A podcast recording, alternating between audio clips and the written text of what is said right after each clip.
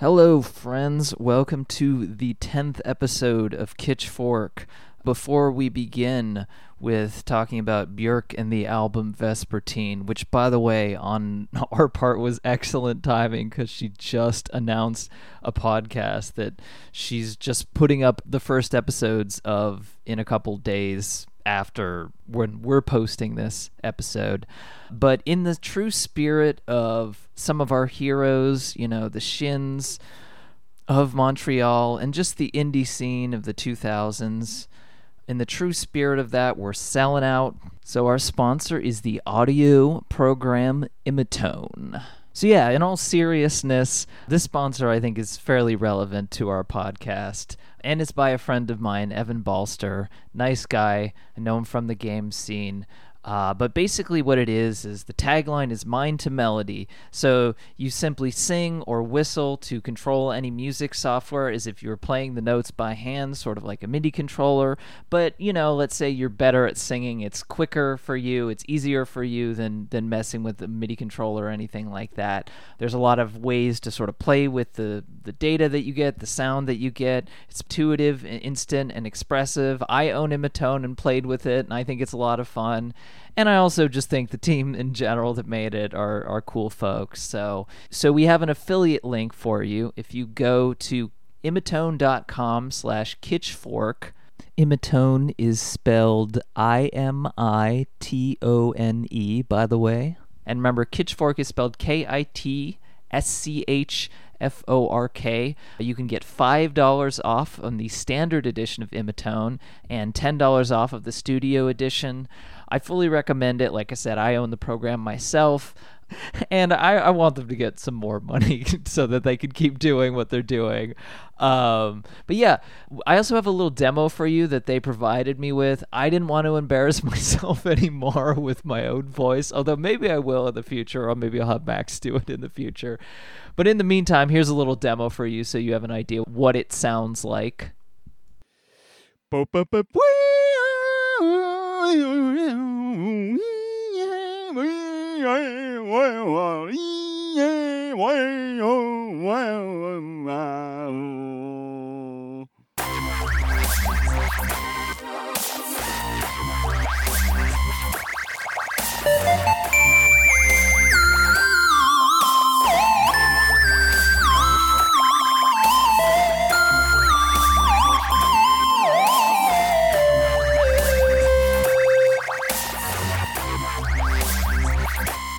So yeah, go to imitone.com uh, slash kitschfork to see more. If you're interested, make some noises with your voice.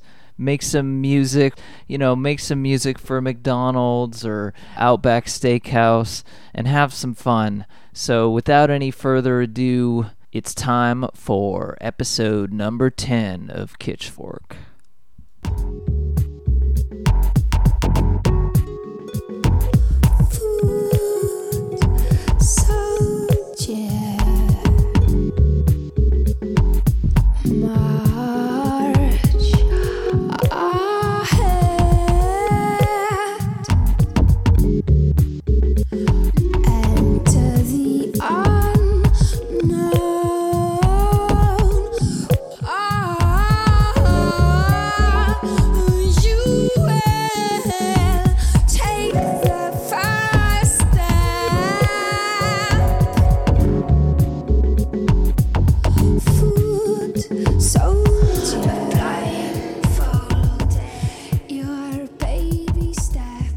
Hello, and welcome to the Kitschfork Podcast, an anti nostalgic look back at indie music of the aughts and the hipster culture that enabled it.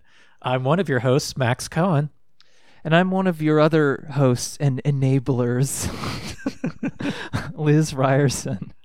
And today, on our 10th episode, Woo. love hitting big whole numbers, much like in episode five, we're talking about an album that is near and dear to both of our hearts uh, Vespertine by Björk. Yeah. Björk. well, I can, I can tell you exactly how to pronounce her name, by the way. I've said Bjork a billion times, so I, I really don't care. The thing is, she's Icelandic, and saying saying Björk is still not exactly how you pronounce it anyway, because sure. it's not English. So I feel like it does. But yeah, you pronounce it sort of like Björk Guðmundsdóttir is is how That's incredible. so yeah. Yeah, so I think we planned this back when we did Little Earthquakes At every five episodes we do like an album that both of us like regardless of its impact on indie culture, although this happens to be a bit of both, which is nice. Yeah. I mean it came out within the timeline of other albums that we've been looking at, so Absolutely. This is a 2001er. But I do know, as much as we both love uh, Björk and this, this album, you're the bigger devotee. So, what is your what was your journey with Björk like? Okay. See, I was anxious about doing this episode. Uh, you, you were actually the one who suggested it, which I mean, I was happy you suggested it. But much like with the Interpol episode for you, I.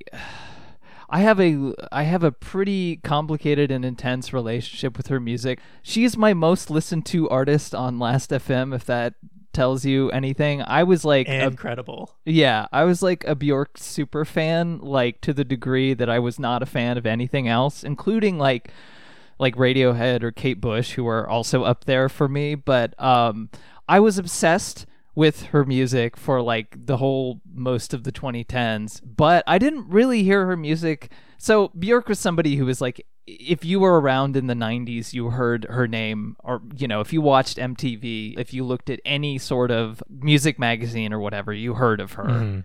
Yeah. but I never really like listened to her music. I'm sure I heard I'm sure I heard It's Oh So Quiet because that was played on MTV like a lot. And I think that's one of the only things that got like significant airplay in the US of hers. It was like that and Army of Me. I remember getting pretty big on the radio, Yeah. like alt radio. and of course every one of her videos is fucking wonderful, especially from that period. Absolutely. but yeah, and you know, I remember seeing the homogenic album cover because it's such an iconic image. Uh, maybe appropriative, but whatever. But you know, I didn't really listen to a lot of female artists because I grew up in a pretty misogynistic household. Same deal with Tori Amos. And around the same time, uh, I was working.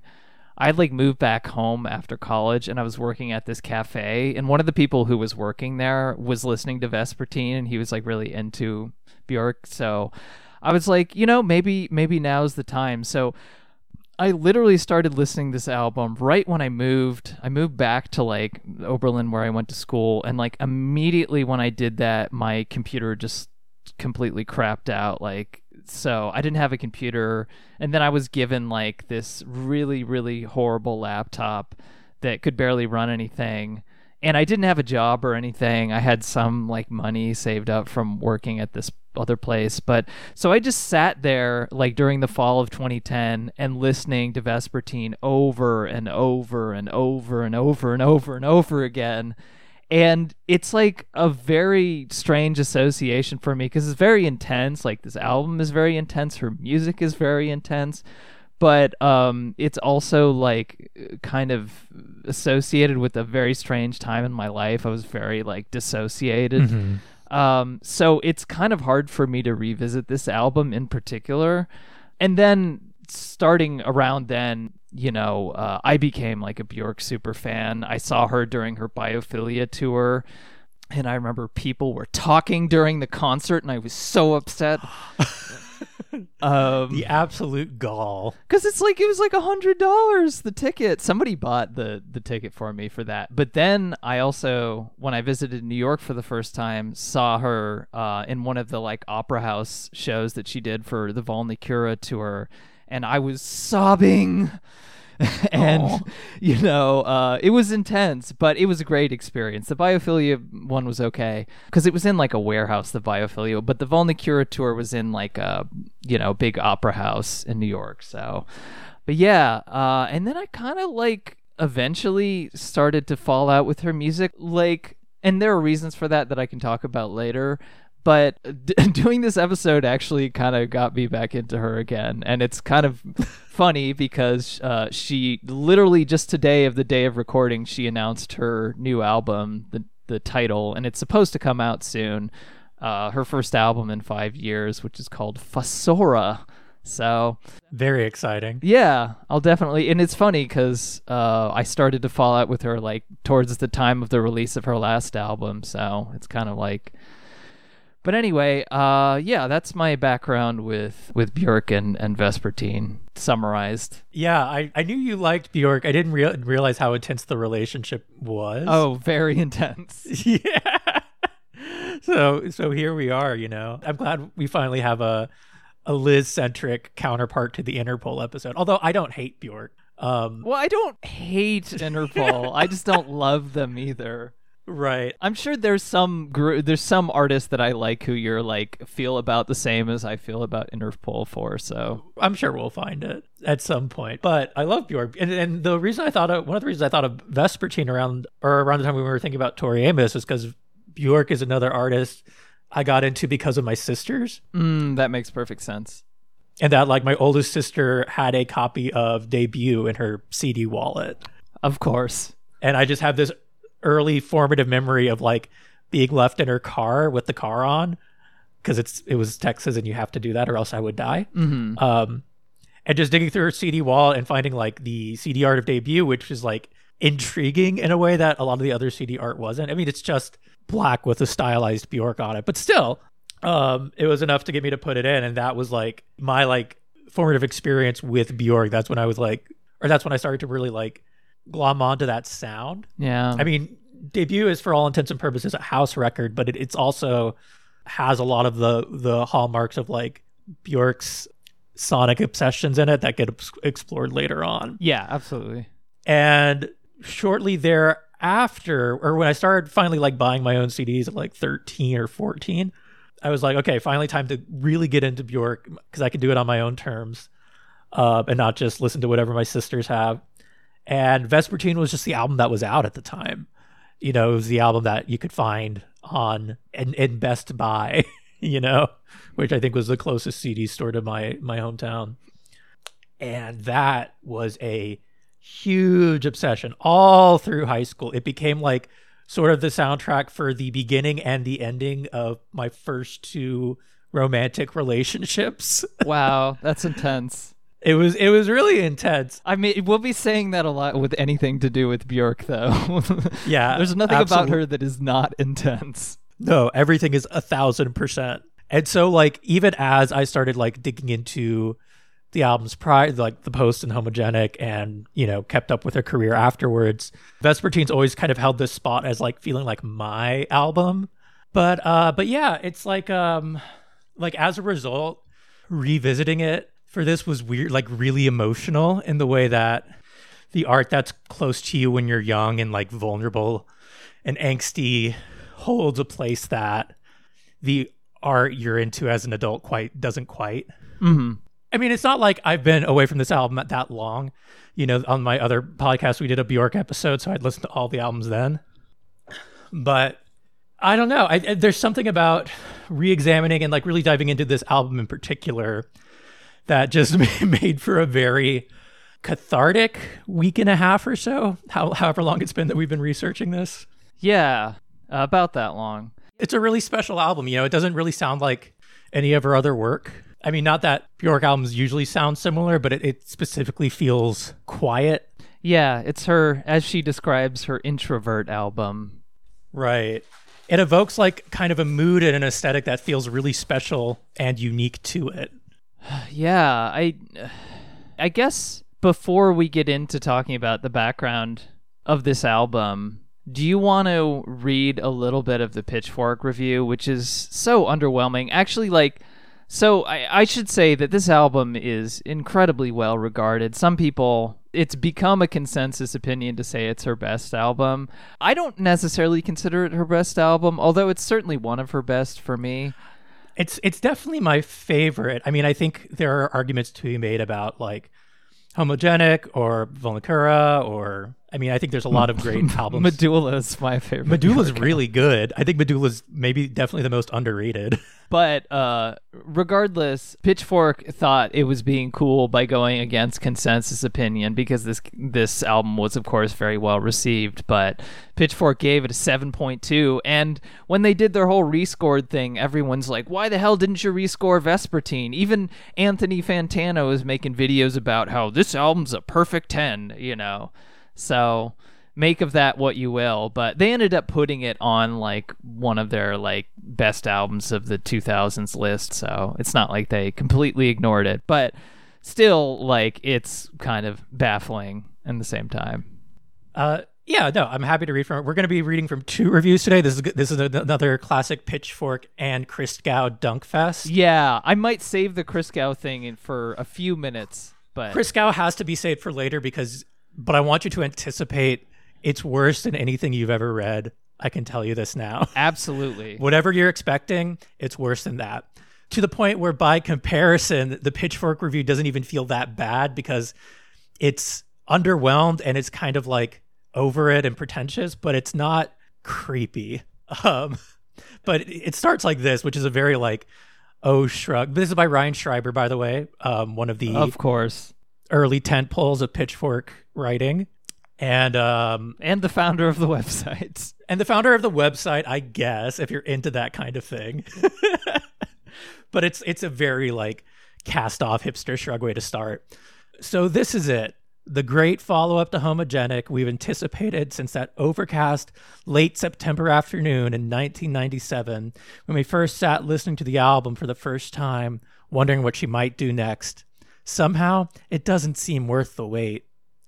Homogenic, still the most innovative and substantial release of Bjork's solo career, spilled over with rich melody and sybaritic imagery. You know, I have to say, I don't love Homogenic the way a lot of people do, and so I always get a little confused by this kind of stuff. I think it's her, her like first foray into like that kind of album. Yeah, I think maybe Also, the the music press in 1997 was like the music industry in 1997 was in a crazy like manic period. I mean, it came out around the same time as OK Computer, and I like very much associate those two albums. So I think like with each other. So I think that might be part of it. Yeah, maybe it's just you had to be there.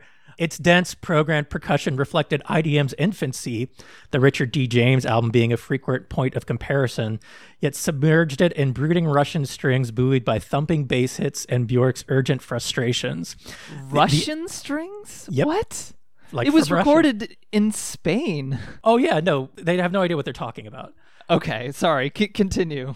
And also, let me let me just say, this entire like first couple of paragraphs is not about Vespertine. It's all about Homogenic.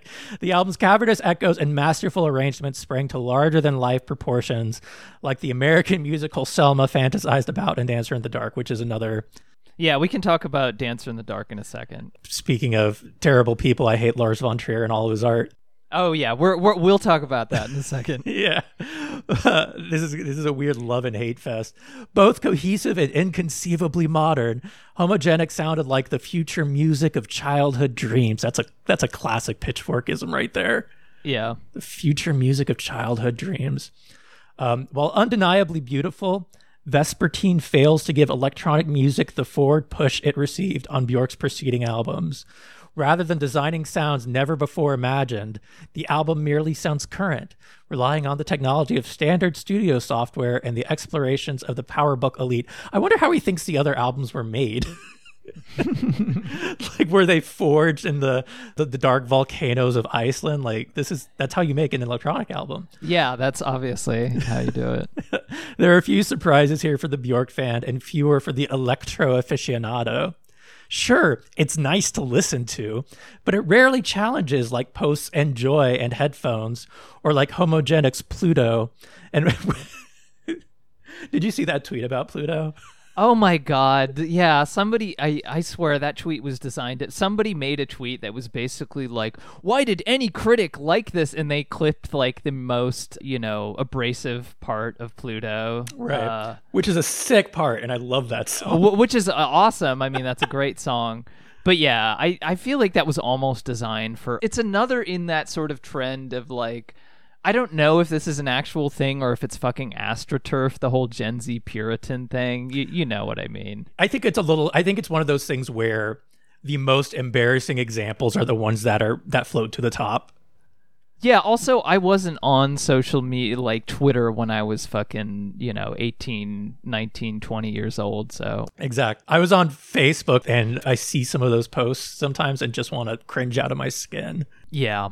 But um and what yeah, so so so it's nice to listen to, but it's not like these other songs and what's a Bjork album without the ambush?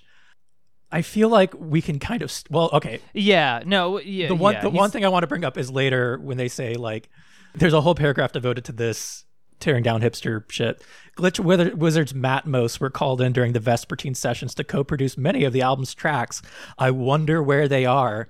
Well, they that's cuz they are barely on most of the tracks. Yep. Uh their contributions were very overstated. Nowhere is their signature signature sound even remotely traceable. A theory. Starstruck by Bjork's iconic visage, they lent what they felt she would want and left the experimenting to their own releases. Wow, wild speculation there. It's amazing.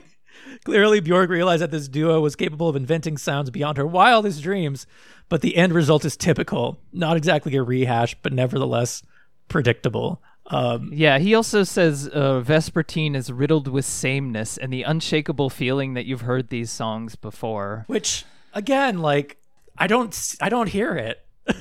I mean, Yeah, I- especially compared to like debut, which is fairly samey and is of the time. Yeah, debut is very of its time. I think it's just that uh, Vespertine is less electronic than her previous albums. Like the the strings and the harp, like that plays such a bigger part of the music. I also love that like he keeps calling attention to she didn't make any you know new sounds here when she literally commissioned a music box in a plexiglass Yeah. to get a specific sound. Yep. It just feels so entitled.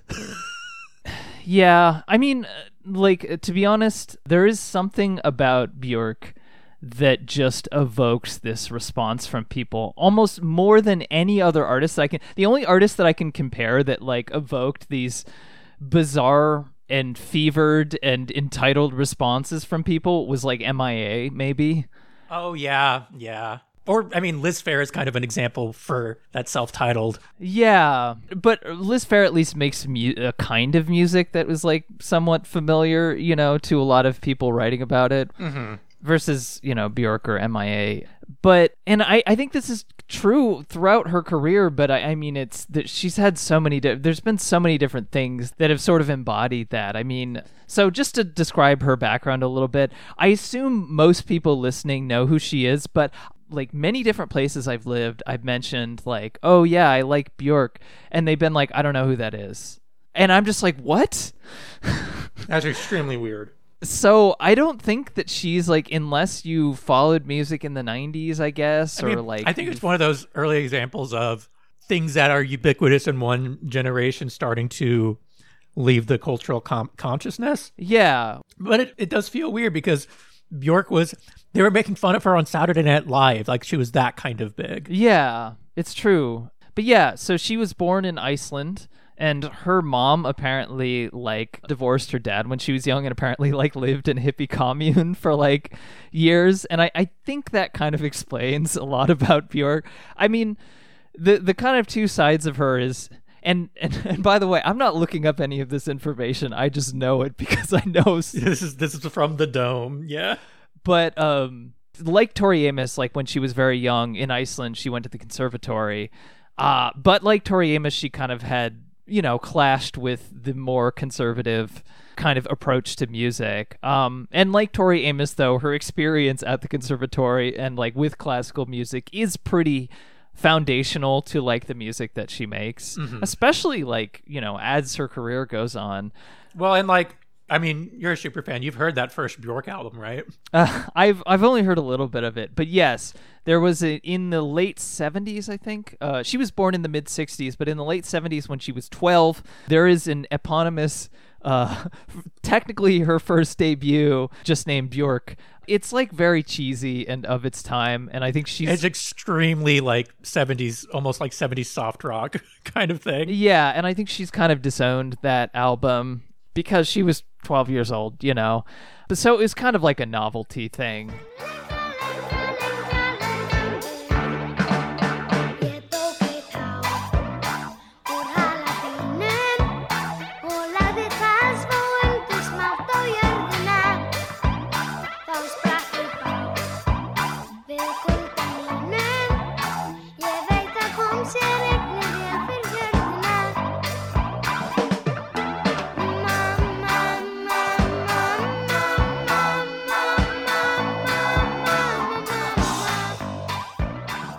But after that, she ended up in a bunch of different like post-punk sort of groups. Yeah. Uh, I want to go through the names of some of these because they have wonderful names. She was in a group called I, I can't pronounce in Icelandic, but it stands for Cork the Bitch's Ass.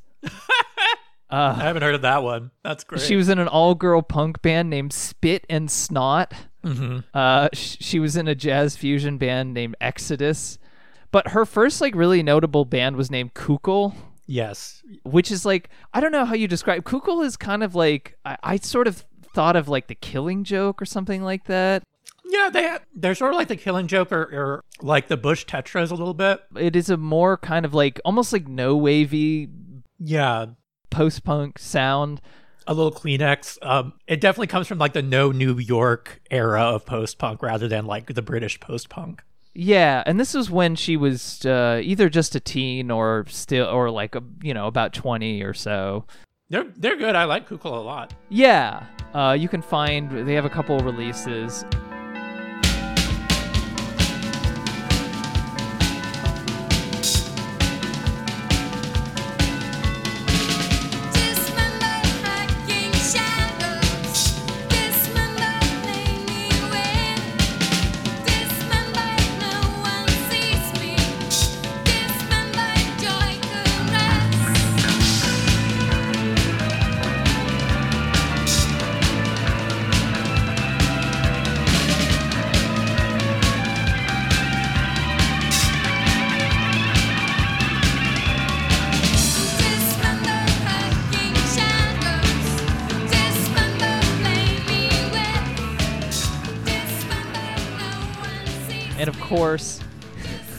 You know the Sugar Cubes, Einar is also uh, part of Kukl. So, for better or for worse, The plague upon music that is Einar Orn. I can't pronounce Icelandic very well. Which which brings us to the Sugar Cubes, a band I love yeah, a lot. Like they're um, almost they sound a lot like late era Cocteau twins. yeah. The Sugar Cubes is kind of continuing on in the direction of Kukl, but much more pop. But there is kind of like a, I guess the the environment in Iceland in these groups. It's like a pretty small country, obviously. But it, it seems like a small scene. Like a lot of these bands share the same members. Yes, share the same members. A lot of these people know each other. A lot of them are like A lot of them date. a lot. Yeah, a, lot, of them, date date each other. yeah, her first husband was the guitarist for Sugar Cubes. She also met, or Sjón, Sjón, that's how you pronounce it, uh, the Icelandic poet who comes up throughout her career, including recently because he wrote the movie that she just appeared in this year uh, as, uh, what is the name of that fucking movie? this is the first I've heard of that. I've been so out of touch with culture. The Northman, uh, the Robert Eggers movie, was co-written by her longtime friend Sjón, and she is like has a guest role in it, which I I didn't even know about this until looking this up. So that's pretty cool. Anyway, um, yeah, Su- the Sugar Cubes. I think "Birthday" is the first song that they that they wrote or recorded. So here's my theory. So Birthday is the first single off their first album is often the only Sugar Cube song anybody knows. And I think it's because it's one of the maybe the only one that Einar isn't on. yeah, there are a few others. I don't know, like I can't think I guess he is on Cold Sweat. he's on cold not- he's on all of them a little bit. Yeah, Even the ones you don't think he's on, he's on there a little bit. and some of them much more. Well, he's playing like a weird ass trumpet in in Birthday. That's true. Which is what sh- so I often say that the Sugar Cubes are like the post-punk version of Aqua. Yeah, they're extremely like w- weirdly like bohemian. A lot of them, several of the members were not actually really musicians. They were like actually poets and stuff. Right. Yeah, wasn't their synth player like a poet? Possibly like mul- multiple members I think of the band were writers and poets. Um, but they're they're like Aqua in that all of their songs, or most of them, are Bjork singing this beautiful hook, and then this insane man shouting the dumbest shit you've ever heard. it's not that generally Sugar Cube's lyrics are like brilliant, but like they're not horrible the way everything Einar yells is. Uh, I think of yeah, he's like, I saw God once. He had a little beard or whatever the fuck he, said. He said hi. I said hi. No, my favorite is the one when it's something like, I said, ouch, that really hurts. About like running into a wall or some fucking thing. He's just an idiot. I mean, he's not. Like, he. They're he- like weirdly twee lyrics, but he's someone who like it's part of Bjork's whole long thing about having like a weird thing for men who like take themselves way too fucking seriously, but also have this like weirdly infantilized side to them. That is, yeah, that's the perfect way to describe Einar and Matthew Barney. um, yeah, Although, I mean, Einar eventually left music as a brand for office in Iceland, and I hear his politics are pretty good. yeah. I'm glad he found something that worked for him. Um, but he is the worst part of any song he's in. Yeah, she wasn't with Einar. She was with the guitarist from the group. Uh, I should clarify. But, you know, Oh, she, you're right. Because Einar's gay.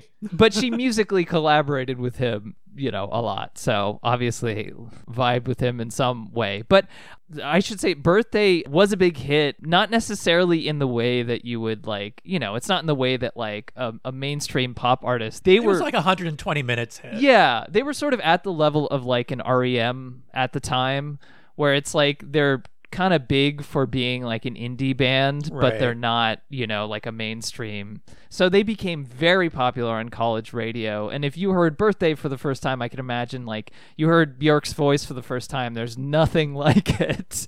It's amazing. Like, Yeah. she really belts on a lot of those songs. Like, especially on Life is Beautiful. Like, some of the some of the stuff she hits in, like, Deus, like at the end of Deus, is like insane. I love it.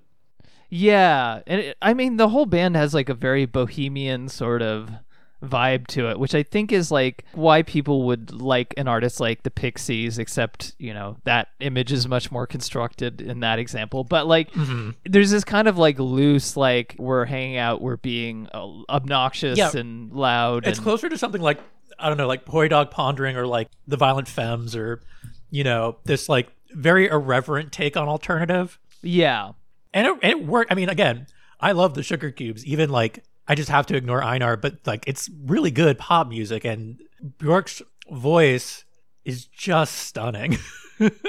Yeah, so uh, the Sugarcubes were internationally successful. They started to tour. I think they toured North America in the, in '88, and they appeared on Saturday Night Live, which is like you can find the performance. I was like blown away. But imagine seeing that for the first time. I don't know. I can't. You can really get the vibe of what the Sugarcubes is by like watching their performance of Birthday on Saturday Night Live.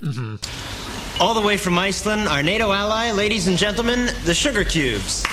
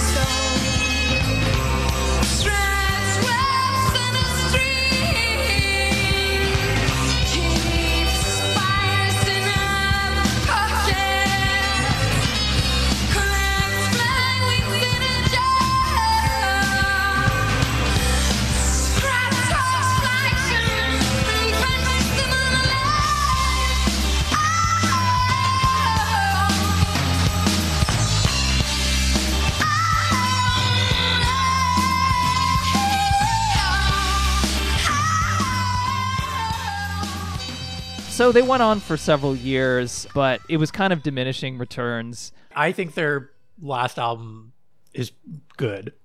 Okay, I haven't heard "Stick Around for Joy" at all. Stick around for Joy, like especially the big singles like Hit and Walkabout. Okay, I've heard "Hit" before, but I think are fucking really good songs. And like John McGeoch is on it from Siouxsie and the Banshees. Like so it, it holds a place in my heart for that. But the, the their second album's not very good. And I think, you know, Einar just appears more and more. Ugh. But yeah, anyway, so the band broke up and she ended up pursuing career as a solo artist. She moved to the UK and and and this is like almost like an intentional political decision for her if you've seen like interviews. She kind of disavowed guitar music and has not done it since because she grew up with it. Like it was, you know, all the bands and stuff that she was in, it was all guitar music. She did that one remix of Army of Me with Skunk Anansie, okay. Which is I think is the sticks out to me because that's the only thing I can think of that has guitar on it that she's ever done. She's called it like a symbol of Western imperialism or something like that. Yeah. Oh, never change, Bjork. Yeah, because guitars guitars were invented in the West. Uh, and of course, you know, the Iceland was a place that was uh, colonized by the Danish.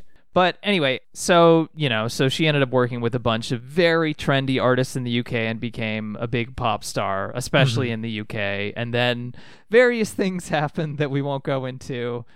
Yeah, like she had debut and then post and then homogenic, which was kind of her big like debut and post are a little more trendy, like of the moment. Yeah. Although post is still really great. I, I, I mean, I debut has great songs on it too, but Post is I've always said like the most second album because it's so all over the place. Like it's just trying all the new things you can try. yeah, and it is one of my favorite Björk albums. Yeah, it's it's really cool that way. But like homogenic is the first one that feels like like a cohesive artist statement. Yeah, and homogenic was huge, especially you know it's uh, at the level of like an OK Computer or something like that. Yeah, it's also where like I guess there are some really good music videos for Post too, but it's like it's where a lot of her iconic music videos come from. The Bachelorette video is my absolute favorite. Yeah, the Bachelorette video, the All's Full of Love video from Chris Cunningham, the um God, she has so many good videos. yeah, Even though it's like it's barely anything. I love the hyper ballad video. That's not homogenic. I'm just talking about videos I like now.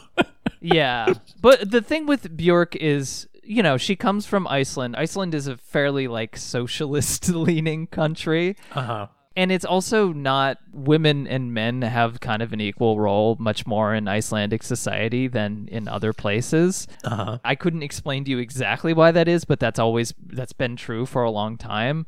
And I think that kind of explains kind of the boldness in which Björk works with so many different people and kind of brings in so many different elements. I, that's her whole thing is like, you know, like as much as she's a solo artist, she like consistently brings in collaborators over and over and over again. Oh yeah. To the point where you can like almost carve up eras by like what producers she's been collaborating with. Yeah, I've met people who've worked for Bjork. Um, Yeah, you were telling me about this. What does that what does that mean? Like personal assistants or like in the studio? uh, well, I'll explain. I'll explain it later. But um, but after homogenic, she kind of you know became a little more uh, reclusive. She ended up working on the Lars von Trier movie Dancer in the Dark.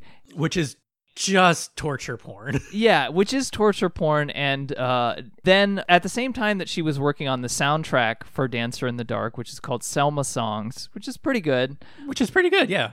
Uh, she was working on Vespertine as kind of a side project. So, you know, there was a four year gap in between the albums. Selma Songs came out in 2000, as did Dancer in the Dark. And uh, in early 2001, uh, she made her famous appearance at the Oscars. I it still feels weird to me that that was as much of a thing as it was. Yeah, I, I also want to talk about that in a second. But towards the end of 2001, she released Vespertine, the album that we're talking about. And it was something that she kind of mostly worked on at home. She was living in New York at the time. Newly married. Newly married to Matthew Barney, uh, a guy she would later extremely messily divorce. who makes maybe the worst art I've ever seen. I don't know if you've ever seen the the Cremaster saga. I haven't willingly engaged with a lot of his work. It's just awful. It's like the worst excesses of film school art film mixed with the worst excesses of like edge lord comedy. Yeah. But yeah, I want to read with the spirit of the worst in our in our blood. yeah, oh god. Now I want to read the Robert Christgau review, which by the way, he gave this album an A minus So it's uh, he didn't give it a bad score, but it's the actual rev- content of the review which I think this is the worst thing that I have ever Yeah. read as a Content warning for horny old men. Yes. Okay. So imagine this being printed in like a major or, you know, put online in a major publication by a major music writer now. Like, just imagine this. Okay. Here it is. I liked this a lot better once I heard it was entirely about sex, which, since it often buries its pulse, took a while. Sex, not fucking. I'm nervous, so you better pet me a while, sex. Lick the back of my knees, sex.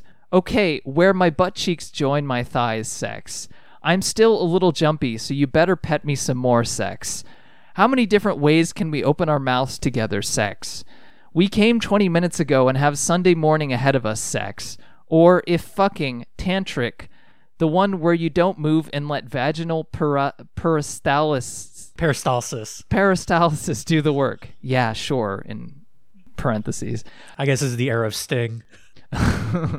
The atmospherics, glitch techno, harps, glockenspiels, and shades of Hilmar on Hilmarsson, or Hilmar om Hilmarsson, float free sometimes. And when she gets all soprano on your ass, you could accuse her of spirituality. But with somebody this freaky, you could get used to that. English lyrics provided, most of them dirty, if you want. It's it's this is a good Christgau to follow the Liz Phair Christgau, where literally and the Tori Amos Christgau for that matter, where literally the only thing this guy cares about is fucking and sex. That's the only thing that makes that is interesting in music to this man. How is this Um, motherfucker any better than fucking Chuck Klosterman? Like, honestly, He's worse than Chuck Klosterman, if you ask me. Like Klosterman is obnoxious, but this is like and I'm not prude, right? Like I am fine with acknowledging and talking about the sex on this album. Like it is a fairly like intimate and dirty album, but this means of talking about the like this is how you would talk about a pulp or a bloodhound gang album, not Bjork one. And two, what are you trying to say here? I don't know, but keep this in your mind. Keep that imagery in your mind while I read this. Uh, so this is from an article from 2017. It says over the weekend, Björk opened up about her experiences with sexual harassment in the film industry, and it- it was a thinly veiled story about a Danish director who, although she didn't name him directly, it is undoubtedly Lars von Trier, Yeah. who Björk worked with on 2000's Dancer in the Dark. Okay, here's I'm going to read some of this. This is what from Björk. In the spirit of Me Too, I would like to lend women around the world a hand with a more detailed description of my experience with a Danish director. It feels extremely difficult to come out with something of this nature to the public, especially when immediately re- ridiculed by offenders. I fully sympathize with everyone who hesitates, even for years, but I feel it is the right time na- now uh, when it could make a change. Here are a list of encounters that I think count as sexual harassment. One, after each take, the director, Lars von Trier, ran up to me. Uh, allegedly, Lars von, we'll say allegedly, I don't know. The director ran up to me and wrapped his arms around me for a long time, uh, in front of all crew or alone, and stroked me sometimes for minutes against my wishes. Two, when after two months of this, I said he had to stop the touching, he exploded and broke a chair in front of everyone on set, like someone who has always been allowed to fondle his actresses. Then we all got sent home. Three, during the whole filming process, there were constant, awkward, paralyzing, unwanted, whispered sexual offers from him with graphic descriptions, sometimes with his wife standing right next to us. Four, while filming in Sweden, he threatened to climb from his roof's balcony over to mine in the middle of the night with a clear sexual intention, while his wife was in the room next door. I escaped to my friend's room. This was what finally woke me up to the severity of all of this and made me stand my ground. Five fabricated stories in the press about me being difficult by his producer. So, this was, if you were around at the time, you would see stories about her eating her shirt in protest of Right. but yeah, she says this matches beautifully the Weinstein me- uh, Weinstein methods and bullying. I have never eaten a shirt. Not sure that is even possible. It doesn't seem possible, no. Well, I guess Werner Herzog ate his shoe, so Well, there's a level of dedication to Werner Herzog that none of us can can match. Uh, six, I didn't comply or agree with being sexually harassed. That was then portrayed as me being difficult. If being difficult is standing up to being treated like that, I'll own it.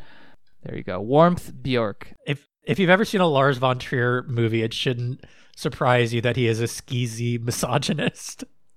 But yeah, like uh, think about that Christgau review up against what she just said, and like it just tells you like what the norms were for like female artists in general, and the fact that Yeah. Björk was so like this strong, very intense artist, she attracted it even more. I mean, there's a famous example of her attracting that Yeah. which we don't need to get into, but you can easily find if you want to g- Google it, although I wouldn't recommend it.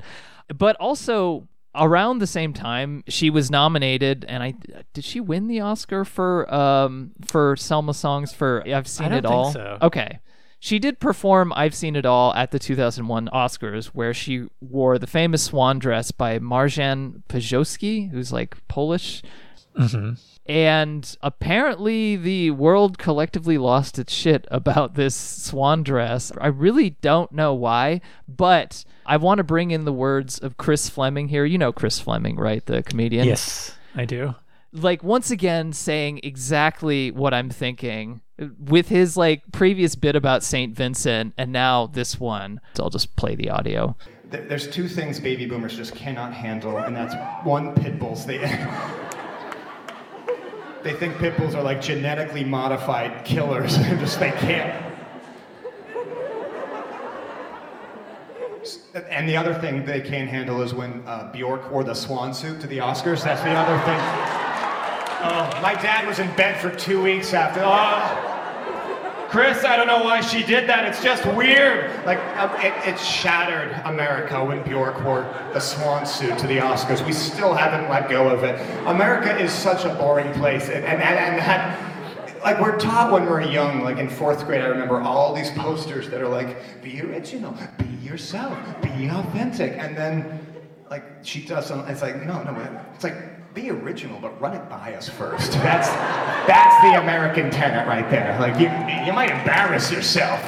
What we need in America, you gotta vet everything by uh, vet an idea by like many other nations and then bring it to us. And then also don't just do like the most interesting, authentic people I've ever met. They're not pleasing to be around. Like you don't, we, we can't handle what we want to take those original ideas and then just give it to the hottest person. That's that's how we that that's how we can consume. Anyway, there you go. God, yeah, that's bleak. It's so true, though. Um, and true. It's it's very true, and it's you know I guess it happened again right with Gaga and the meat dress. It's so quaint to think about now. I guess this was the point where we still had a monoculture. Yes, that's that's fair. And this is when they started making fun of her on SNL or, or around this period, you know, where Yes, she, always be in the swan dress. Always. My being- name is Björk and I am, you know, they talk like that. Yeah. Everything is music. When I go home, I throw nickels into the oven and it's music. Crash, boom, bang, boom, bang. But I recall a thing that uh, Alan Partridge, what is that guy's name? Who is Alan Partridge? What? Steve Coogan. Oh. British comedian St- Steve Coogan.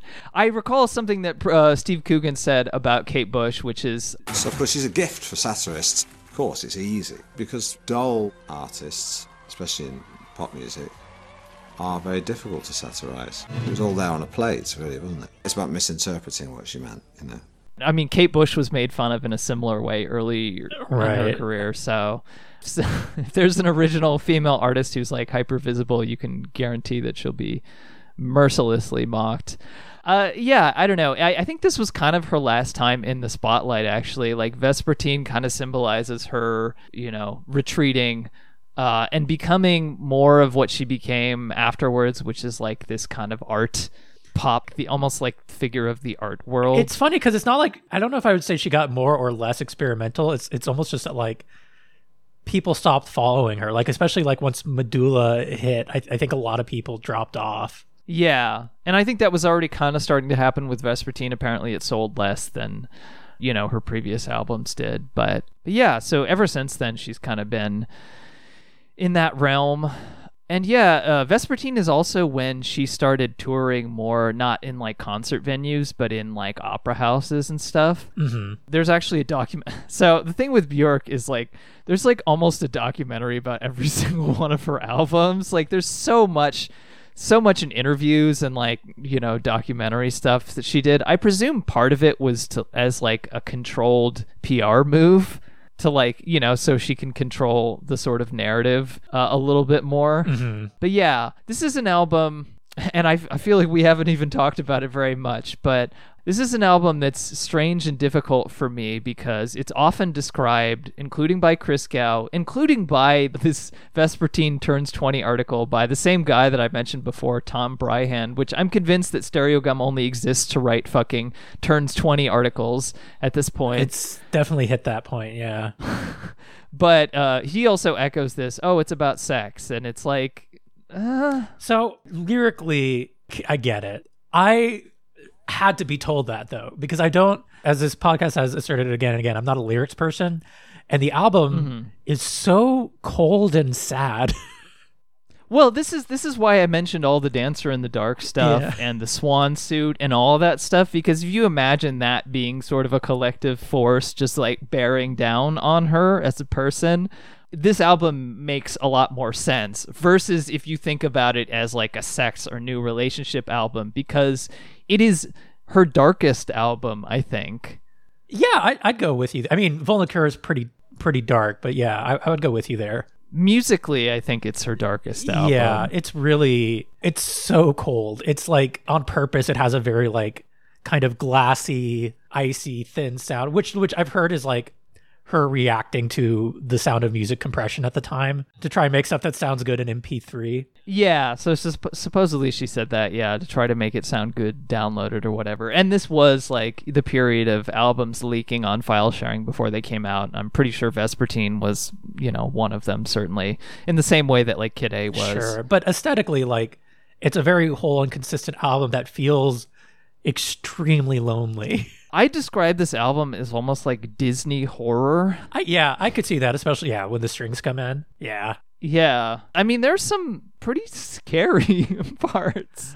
I don't know. It's, it's not scary in like a jump scare sense, but just in terms of a like like nightmare vibes or whatever. I think Bjork is beyond vibes. I don't think vibes are a sufficient way to describe any of her music, but you know what I which mean. Which we can trust from the the vibe free lifestyle purveyor. Mm-hmm. Yeah, but that's why I love it. Like, I think it's why at the time I liked it more than any of the other Bjork albums is because it felt so different and like dark and weird and angsty in a way that like as a teen is very appealing. I just don't know what to make of the sex songs because, like, for one, you know, she would end up having a messy divorce with this guy who she's talking about mm-hmm. as being so wonderful in, so- in a few of the songs. And then another is just the general mood of the album. Like, there are a few more uplifting songs. Mostly towards the end. Yeah. But it's hard for me to be like, oh, this is such a sexy album. It's like, no, I don't get that sensation at all. I don't get it at all. And, and, you know, it's telling right in the Christgau review that he's like, once I heard it was about sex, I liked it a lot more because if you're just listening to it, Because then I can acceptably be horny for this fucking artist in my review. but also like if you're just listening to it and not listening to the lyrics, it doesn't sound horny. It doesn't really sound intimate. Well, it doesn't sound. It sounds intimate, I would say. It's intimate, but it's like not like two people being intimate with each other. It's intimate in a very lonely way. Yeah. So before we start, we're, about to start talking about the individual songs, but I just want to say this quote from this document. The same upload that I've watched since like 2011 is up on YouTube of the minuscule documentary for Vespertine, and it has interviews with her and Matmos and uh, some of the singers, Zeena Parkins as well, the um, the harpist, who was a teacher I, I don't know, maybe she still is at Mills College, where my friend uh, Tammy went to school. So I met her briefly. But anyway, that's one of many people that I've met briefly who've worked with Bjork. Uh, anyway, Okay. she describes it as I think I was aiming for how you can express yourself when you've exploded 5,000 times and there's nothing left, and you're just lying there like the ruins of you, but you still want to make something. But you have, and this is this is very Bjork phrase, uh, but you have no muscle and no blood, and you still want to create beauty. So she's saying that's a lot of the instruments and stuff that she picked the harps, the celestas, you know, the choir, Music boxes. music box. Yeah, she s- describes it as music with no physicalness, no body. It's supposed to kind of calm you and soothe you, like hibernation, to help you wait until you become strong again. So yeah, she does not mention sex really at all in the in the interviews talking about the album. I think the other thing that's weird to me about it is it's not like this is the first time Bjork has sung about sex. Bjork has always been fairly horny. Uh, like most of the Sugarcube songs were horny. yeah, fucking in pain and sorrow. yeah, or like in like hetero scum, or, or you know, Walkabout has the line, "There's a hole and there's a stick." like, like she's not subtle and it's not new. It, it it just seems weird to focus in on it here. Yeah. So the sound of the album also partially came from, and I it's so funny because like when I was reading the Boards of Canada interviews, they were talking about how much they hated the quote unquote laptop sound, which is impossible to Google now, by the way. Yes. Don't try to Google that. But I think what they mean is like uh, very, very highly digital, you know, highly processed kind of music that was often made on laptops at the time because laptops were more of like a you know e- the laptops existed in the in the 90s Yeah. and the early 2000s but they were more of like a luxury item Right. It's also worth saying that, like, especially in the IDM scene, people love their analog synths, you know, synths that work with like circuits and transistors rather than with like digital sound, which is where another place where like a lot of that yeah almost gatekeepy thing is coming from. Yeah, well, and some of the, you know, some of that music became very cliche by a certain point. But Björk is somebody who manages to subsume elements that are trendy, but not necessarily make them sound trendy at all. Like, you know, with Post and or with working with Arca or you know, etc. But and I think it's similar. Like some of it at least was made on a laptop. I know she used Sibelius. I'm guessing like Logic Pro was in use by that point. Uh, a, a software. At so the very least, Pro Tools was was around. yeah, it's one of those things where, you know, we talk about how music software and just access to sounds got so much better in the late 90s and a lot of sort of kind of music came as a result of that and this is another example. So she composed a lot of it herself but she also worked with a bunch of different producers as she always does. Um, Thomas Knak is one of them, um, and Marius De, De Vries, a, a bunch of different people. There, I mean, if you have, I actually own the CD here, Oh, which the artwork is great for this. Uh, like even better, like so the album cover has her in the swan dress, and there's like a swan drawing on top of it, but inside there are these drawings that kind of capture the album. They're very organic, but also and like kind of whimsical, but also kind of terrifying. They make me think of like the painter, like uh, Juan Miro, a little bit. They're like these kind of shapes, like I said, that are slightly terrifying, but also very organic. Um, but yeah, they're by um, what was the name of the design firm? Uh, it's called M slash M Paris, who she's worked with a bunch, uh, including like on the design of the Biophilia cover and a bunch of other things. So her whole thing is like working with a big gazillion different people. I mean, she spends like every album that she she does, it sounds like she spent you know serious money and resources making it happen. So yeah. There's there's always like um you can definitely hear the work, you know, especially in like things that are filled with a lot of stitched together like samples and small sounds like this or Medulla. It feels so intricate. And so like her songwriting style is weirdly amorphous. Like the the chords kind of just travel into each other rather than repeating in normal ways. I mean sometimes they do, but like often a song like I think especially when we get there like stuff like Cocoon feels like more of a textural experience almost. Oh, the one other thing I should say is for the tour for this album. So she brought in Matmos sort of at the end to, you know, add some extra beats. She describes, I think it's similar to what Arca kind of contributed to um, Vulnicura. It's like not like a full collaboration, but they contributed sort of bits that made it seem a little bit more virtuosic because it was kind of her first time doing these sorts of beats, and uh, she ended up bringing them on to like tour throughout the whole tour. So that during the tour, it was more of like a Bjork Matmos collaboration, which is probably where some of the you know responses from people that like you know Matmos produced this album and all that came from because she later you know said something about this in the 2010s about how everyone thinks that Matmos produced this album but it was a thing with a lot of Bjork albums where like she didn't get a lot of credit for the production.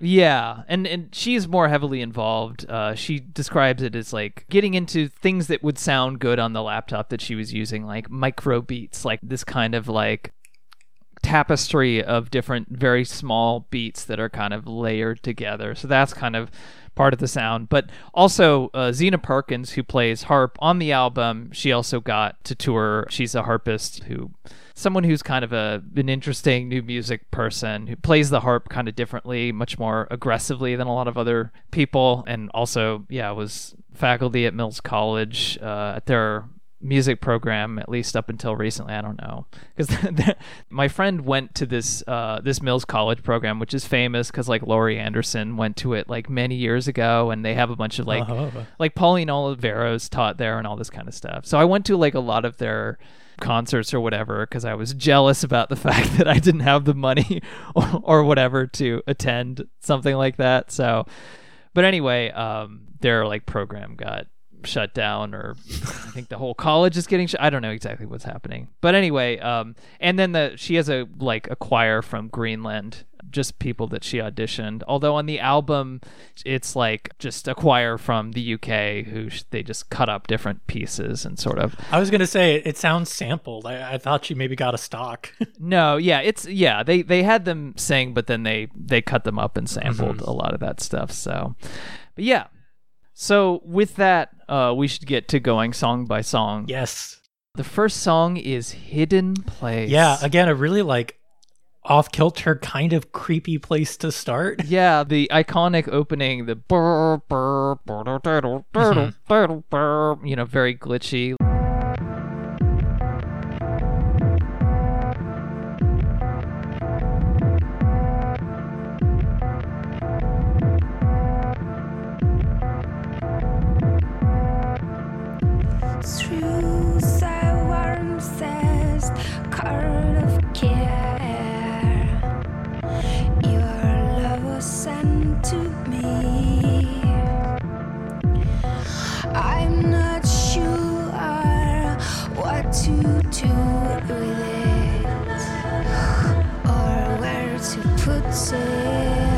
I don't even know what exactly it's a, it might be a sample from from like some kind of string performance It does. It sounds like some strings that have been like put onto an ovation and she, she's hitting the buttons. Yeah, yeah, it has that sound, but there is a like the the hook, the do do do do do do do is is from Arnold Schoenberg's Transfigured Night Opus Four. Oh. Yeah, that's the only thing that's like really significantly sampled or like referenced in this album, as far as I know.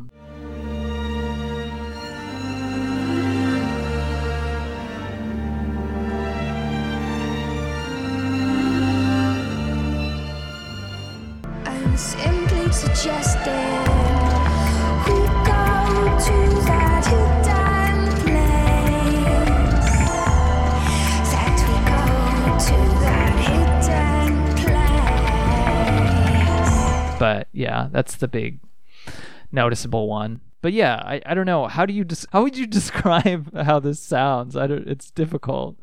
It sounds like it sounds haunted. Yeah. It sounds like one of those like there's a, a period of very arty aesthetic horror movies in like the aughts and the early teens. Um, and it sounds like it would be a song in one of those. It's almost like witchy, which is like has a lot of connotations to it, but I'm not sure what how else I would describe it, especially with like the chanting background vocals. Yeah, you have the la la la la la la, and then you have the the beats, which are kind of like just a little unsettling. They're like, you know, they kind of like what is it called, uh, low pass filter or whatever. Like the treble is entirely removed from it. Yeah, right, right.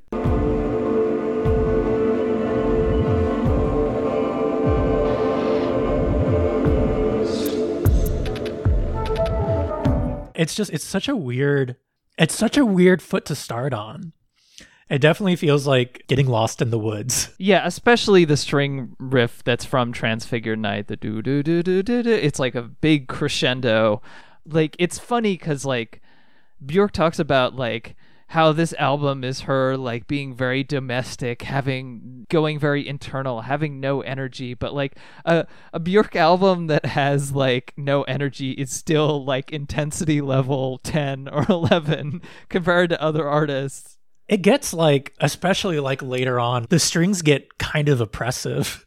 They really crest to a point where they, they fill out almost all the sonic space. Yeah, it does sound like going through a dark forest. I think that's where I get the Disney horror description from.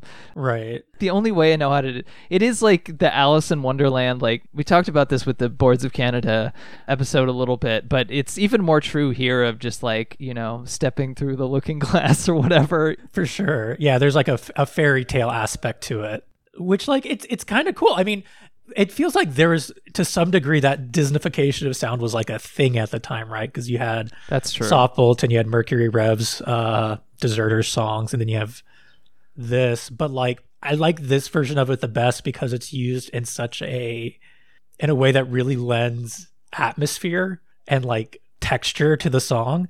The song, what I love the most about Vespertine, and it, it's really going to be apparent on the next song, is like just how textural it is. Mhm. You almost like physically feel it.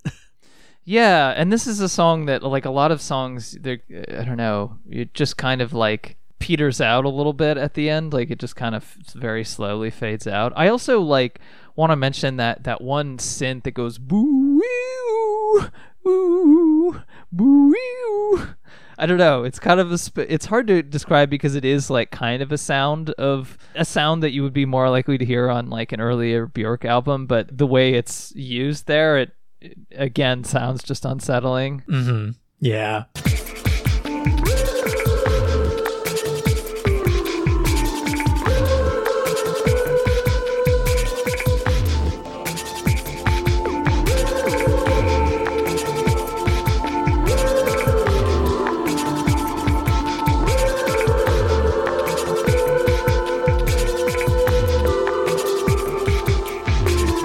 I don't know. It's a, it's a really good opener for like really as a tone setter. Yeah, and if you're the that place that I lived in in in Oberlin, my landlord was a furry, and I mentioned that I was like really into listening to this album. And he's like, he called the song. He said, "We go to the kitten place where everyone has a kitten face," and now I have that burned in my brain forever.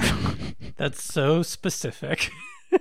yeah, well, like I said, he was a furry. He had like furry art throughout his apartment. yeah, I mean, God bless him. Yeah, well, he kicked me out at some point, but anyway, anyway, You know, landlord's gonna landlord. yeah, exactly. I don't care if you're a furry, you're still a landlord. So the video for this uh, song isn't that interesting to me. Actually, the videos for most of the Vespertine songs are a little bit more subdued. It's just like a weird like Well, subdued. I mean, pagan poetry is aside from that one, there's like a weird like snaky blobby thing that's kind of going up and down throughout her face and it's like very zoomed in.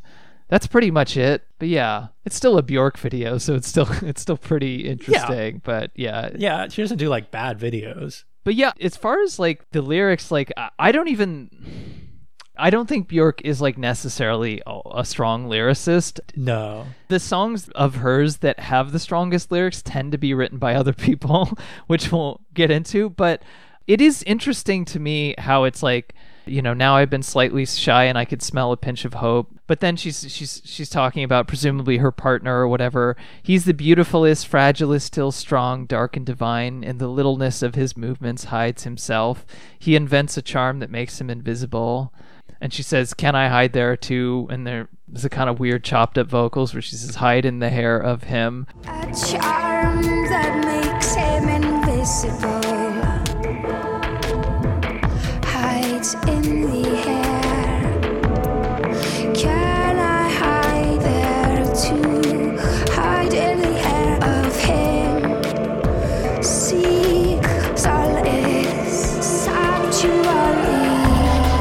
but it, it just like the reading the the words, it doesn't really the sound doesn't really match with I, I guess this is the problem that I've always had with this album is like the way that she describes this you know her partner and, and like what the music is doing feel kind of at odds at times for me This is why this is why I live life not caring about lyrics.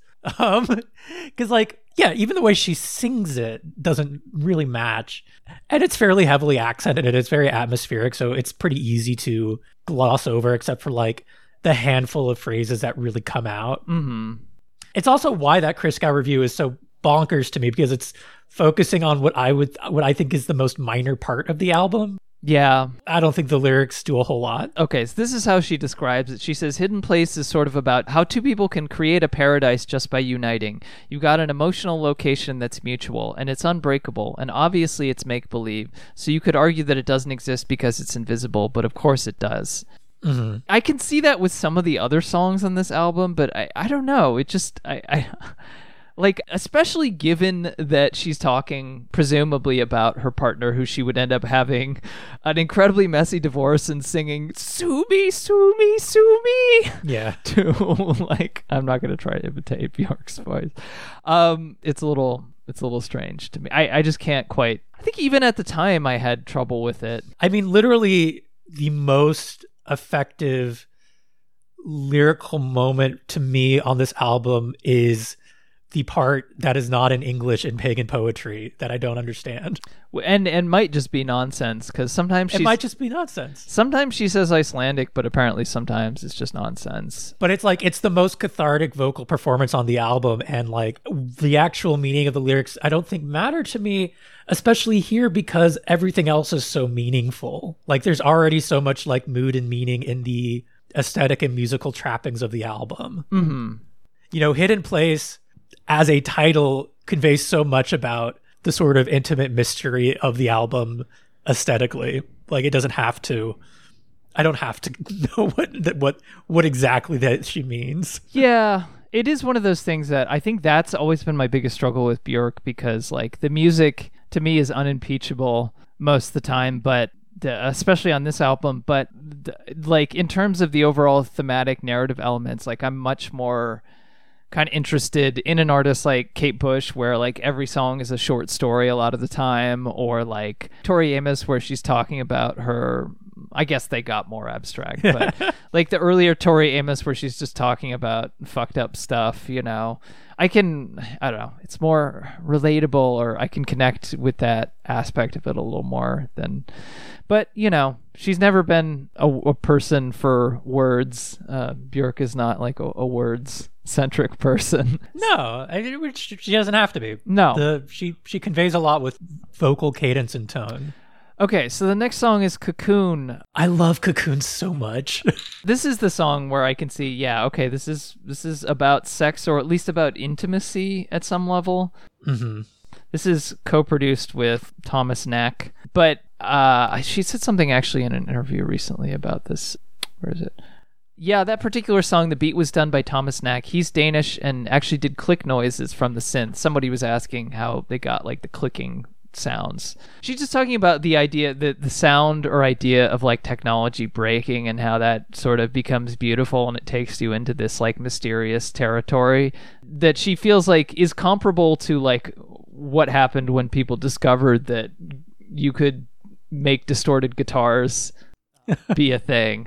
But yeah, so I, I think that's kind of what she's going for. There's these sounds, a lot of in this album, there's these sounds that are cut off and sort of break awkwardly, you know, very digital, almost ASMR like somebody describes on on this genius page. But yeah, Yeah, it's again, yeah, it's extremely textural. It's extremely like it feels sort of like the ambient noise you would hear like in the woods or like with the cicadas around. Like somebody sampled that ambient noise and made a song out of it.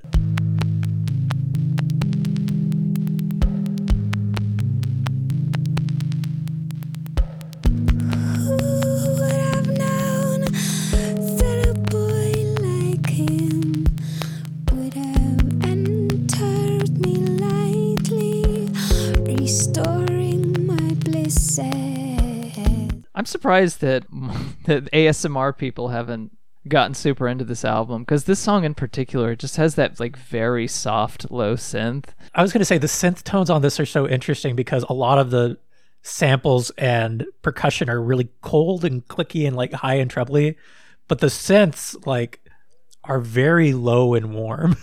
Yeah, I mean, without going into it too much, I said this with Boards of Canada, but it's like triply true alliteration. Um, for Bjork of just like so many of the sounds and textures and themes of her music have definitely been inspirational for me. And i think especially like those kind of like lower synth tones that are very like feel almost like natural or some kind of elemental thing that's just kind of there very like earthy I, it's pretty calming honestly although it's complicated by a few things on this album but compared to the previous song it is quite calming yeah, it's again, there's this intimacy, I think, especially in the vocal performance, where it sounds like she's kind of whispering into your ear. Mm-hmm. Speaking of ASMR, and it's such an abstract song. It feels. I'm trying to think of the best way to describe this. It feels progressive rather than repetitious. mm. Like it's it's moving on a path rather than circling itself. Yeah, it has these kind of repeated patterns. Like there's the doom, da doom, doom, doom, doom, da doom, da. Like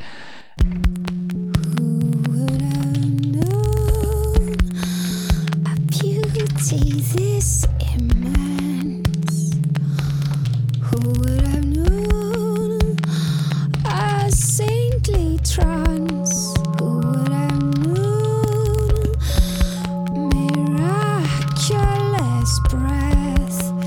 It's so hard to describe. it's so hard to describe the music in a lot of these. I don't know. It, for someone who's heard this album like so many times, it, it is really difficult for me to like convey exactly what it sounds like. I think what I love about it is how elemental it is, how about how it's just clicks and synth and her voice. I think there's definitely some maximal I mean, especially on the next song, there's some maximalist arrangement. So to have this kind of very quiet, intimate lull. And I think this is actually a place too where this the contrast of the sonics with the lyrics just being kind of about fucking works pretty well. Like it it adds sort of a starkness Yeah. I mean, you really notice, you do notice, uh, like, I always really notice the first line. Who would have known that a boy like him would have entered me lightly, restoring my blisses? Yeah, exactly. So it, it feels the erotic part feels almost like quiet and innocent in a really like interesting way. Oh, apparently she said the lyrics to this song were like a whole diary that she had to edit out like 90% of. I think part of it is like maybe she's a little bit uncomfortable being this intimate. Although if you uh if you look at the video, it's just uh naked Bjork uh with the kind of strange hairdo uh and this There's a lot of naked Bjork in these videos. yeah, and this like red thread that's coming out of her tits uh, and sort of like wrapping around her until it like suffocates slash uh, cocoons her. Yeah, Good video. but the sound also is like the higher up synths. They always sound to me like it's like plants growing. You know, it's like if you watch like a video of a sped up plant or like moss growing on a log or something, things just kind of growing out, like and the root systems kind of developing. Like it, it sounds like it's not. It's like kind of like the cycles of nature or something. Like there's some, there's something that feels like natural and kind of cyclical about it. Mm-hmm. Yeah, absolutely. But yeah, there's still a little bit of a like I don't know. I still a little bit of a distance for me of being able to connect to the lyrics, maybe because I am not interested in men in a sexual manner. But I I don't know. Uh, I I don't know. Again, I think it's a song that is lent most of its profundity by its aesthetics. Yeah. To me. I could see that. I feel that way about the whole album, but but here is it's a big part. True. Okay, next song is It's Not Up to You. And this is much more like kind of in the theme of where she talks about I wake up and the day feels broken. And mm-hmm. when I was like listening to this album all the time, you know, that is how I felt. So this I think almost it's kind of like the thing that I most connected to. And you know, during that period, I was also like not really going outside a lot. And when she says the evening, I've always longed for, like I would stay up all night and then go to bed during the day. I was like, you know, 22 or whatever, but I can relate to that uh, lyric, I guess.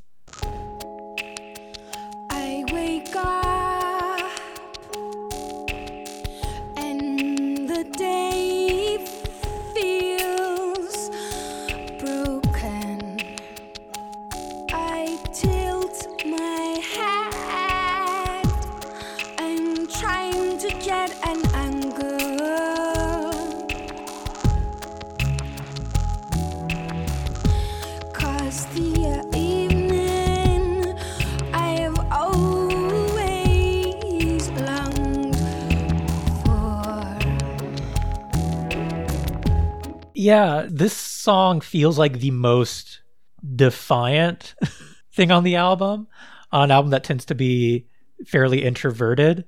I think there's something really kind of dramatic and outspoken, and it's not up to you that works. It's kind of surprising to hear it this early. This has more of the bigness of like a, a track on homogenic Yeah. especially when the part where she's like uh, just lean into the crack and it will tremble ever so nicely like it's you know hits that very like operatic sort of note and the strings like the harps are like crescendoing at the same time Just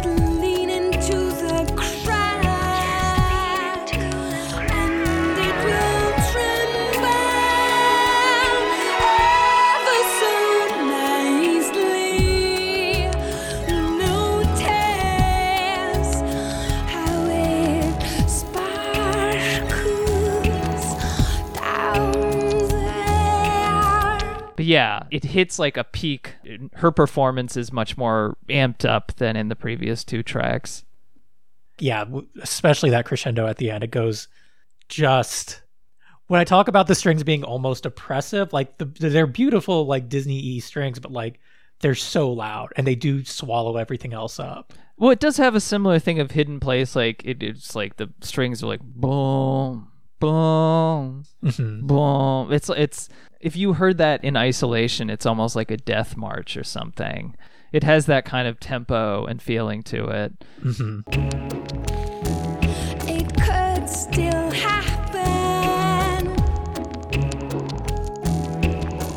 Which of course like is complicated by the harp and like the much more trebly feminine sounding instruments, but you know, with the backbone of that, it's like there's an ominous kind of feeling to it, which I mean, it makes a lot more sense now that I know that she was writing this in the midst of working on fucking Dancer in the Dark. So, this this whole album. Yeah. I mean, it's not up to you is absolutely something I would scream to Lars von Trier if given the choice and a chance. But you know, so this is for me very much like a no skips album, but its pacing is a little weird. It does feel like putting it's not up to you this soon is a like a wild place to put your emotional peak, especially since right after this is like undo and then pagan poetry. But like it feels of a part with like how the album ends, like with the choir sounds and like almost a sense of defiant optimism. Yeah, I think I've come to appreciate that song. It was originally kind of one of my least favorite in the early going of the album, probably my least favorite in the first like four or five tracks, but I think I've gotten maybe it's just the line like I wake up and the day feels broken, but I feel that so much. Yeah. maybe I have maybe it's cuz I have you know, my body often feels like it's barely functioning, but um Mood. Yeah, that's it's not up to you. I mean, that's a good line too. I her whole thing. I mean, it, and it connects with the next song too, where on Undo she says it's not meant to be a strife. It's not meant to be a struggle. Yeah, uh, which was quoted by Mount Eerie Oh, and um, the song he did with Julie Doiron. It's not an album I like very much, but but it's on there. Lost Wisdom. Oh, Voice in Headphones, I believe. oh, okay. I might have heard that.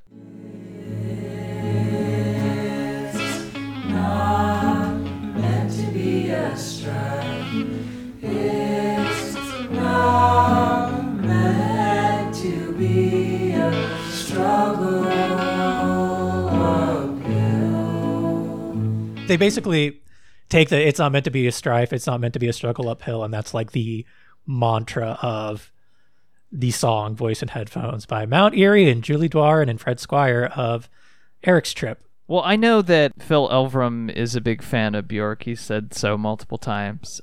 You you can tell. Uh, that, and that was released like seven years later, you know? Mm-hmm. So this one, like Cocoon, was also co-produced with Thomas Knak, and there is kind of a similar sonic space. I think this was my favorite song when I first, or at least my favorite of the first several tracks when I when I first started listening to the album. I would listen to this track over and over again. Just the opening, like mantra i don't know something nice about the rhythm like there's the the sends that go boom boom ba-dum boom and then there's mm-hmm. even her like breaths are kind of like synchronized like when she's singing it's like it's not meant to be a struggle and it's like you know it's like her taking breaths it's kind of like in multiple ears or whatever it kind of creates this like rhythmic pattern but it's very subdued at the same time. It's not like an aggressive pattern. There's something it, it does feel like a mantra and I don't know, I connected with it I think a little bit more than something like Cocoon. Yeah, I can I can see that. I mean, there's something um it does feel like breathing into a bag anxiety attack. You're like talking to yourself to calm yourself down. Maybe it's because I have anxiety attacks all the fucking time. yes. It's for you.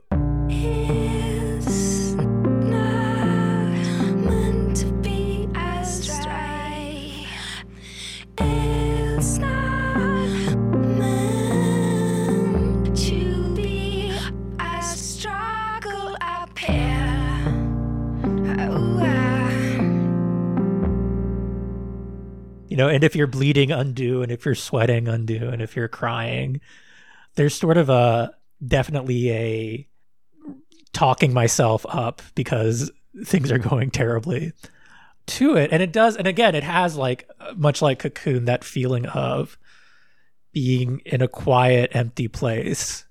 Mm-hmm. I like how this builds with the strings, like especially when she's saying I'm praying to be in a generous mode, the strings are doing this whole thing. They become sort of more of like again, it's like plants growing up over top of everything else. They become much more dominant and much more it's kind of like the emotions are kind of and feelings are just kind of absorbing and taking over everything else. hmm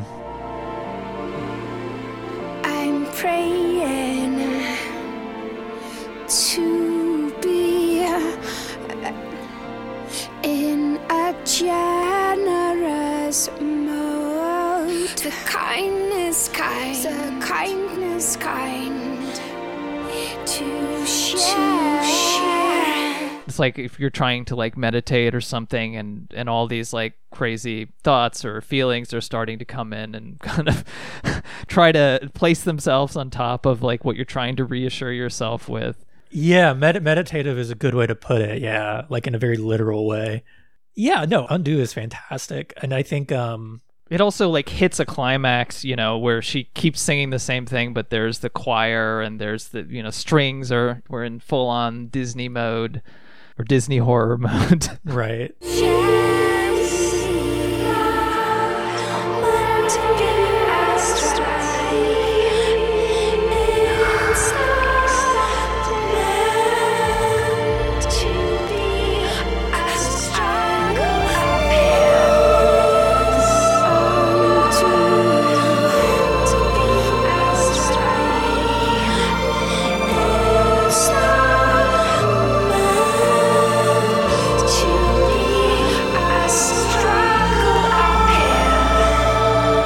yeah i i don't know i really like this song Yeah, it's really good. It's, it's a song I think I, I was kind of the opposite when I first got into this album. It sort of fell, it, it didn't catch my attention the way that like It's Not Up to You or Pagan Poetry does. But I, the more I listen to this album, the more Undo works for me. yeah i would listen to this song and cry many many times Uh, and we recommend you do that at home.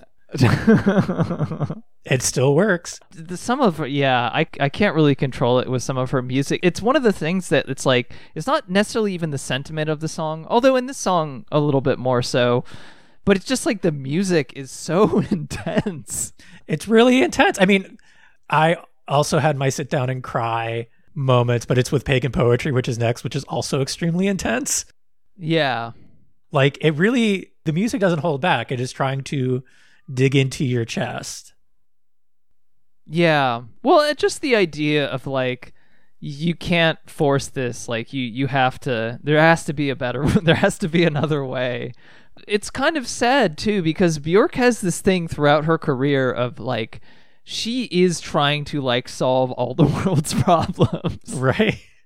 Like you know with her biophilia project or it, it always like there's an element of utopianism to it where so where and where she's saying i'm praying to be in a generous mode the kindness kind the kindness kind like it's like something that like you know she'll continually say throughout her work is like oh just be generous open yourself up or whatever but you know that's also the same woman who ended up being in a relationship with Matthew Barney that ended horribly or ended up, you know, in some of the situations that she's ended up in. So it's like and there is this kind of thing about like femininity and like this this idea that like you have to always be the better person. You have to always like have the answers. You have to always be the most stable. And and I think like that's one thing that made me eventually like a little bit alienated with some of her work because she she almost like preaches it in the way that it lines up with you know just that feeling of like you know surrendering and just like i don't know being open and but also kind of being passive in a way. And i don't know how to summarize that exactly but i think when i first started transitioning that was a sentiment that i was really feeling. But towards a certain point it's like someone who is a performer who like gives so much of themselves to the point where some of their lyrics are almost like giving life advice. Right. There's a limit to that because then I think there's a limit to any person. There's a point where you get to know them and you've known too you know too much about them.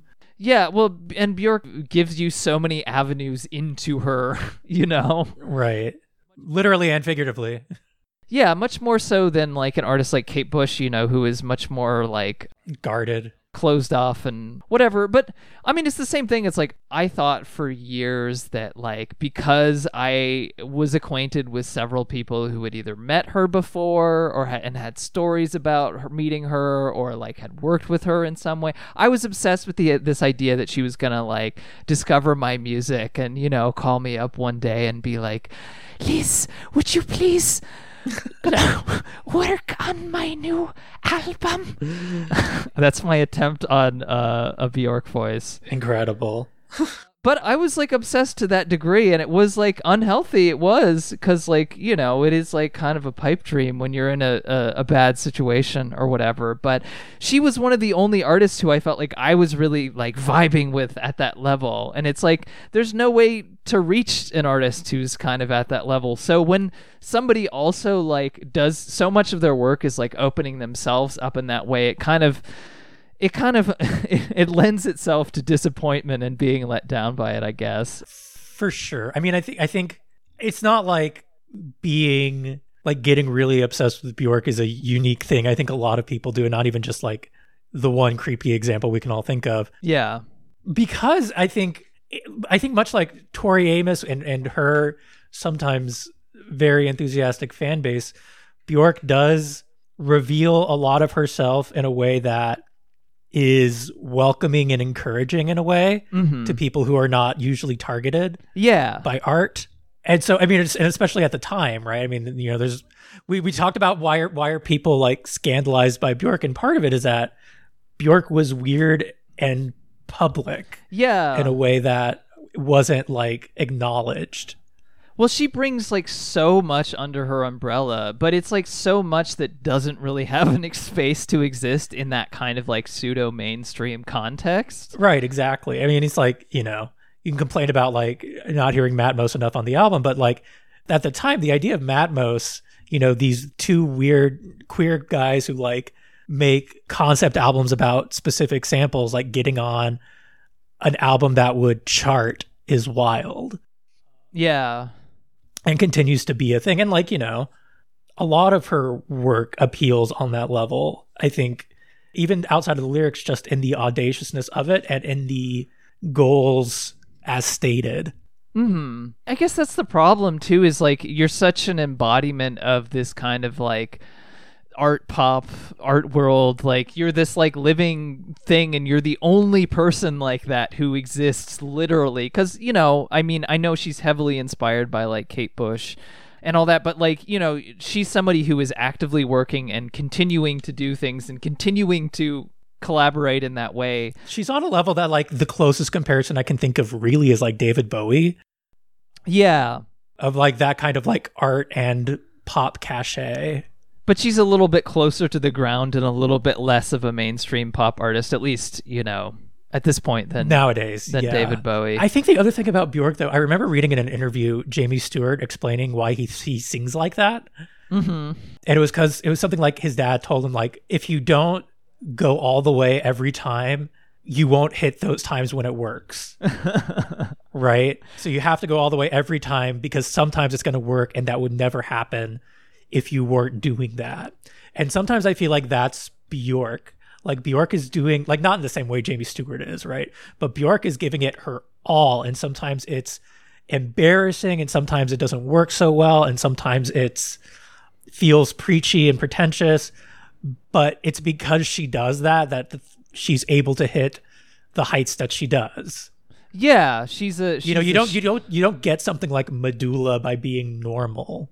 Yeah, she's a she's a shoot your shot artist. She does it. Yeah, yeah. I don't know. It's um, it's difficult to engage. I think, especially when you're like, I think I was like so in need of like role models or people that I could identify with and see myself in, and of course, like Bjork became like the number one person because you know she's writing this like highly acclaimed sort of artistic music but also making electronic music which is something that I like know how to do Right. and so it's it was easier for me to like be like huh this is you know this is much more like who I am in a way or at least embodiment of like how I feel about some of my own music than like any other pop artist that I can think of so I don't know. I think that's part of it, but it just I don't like I said, my relationship with her music is very complicated.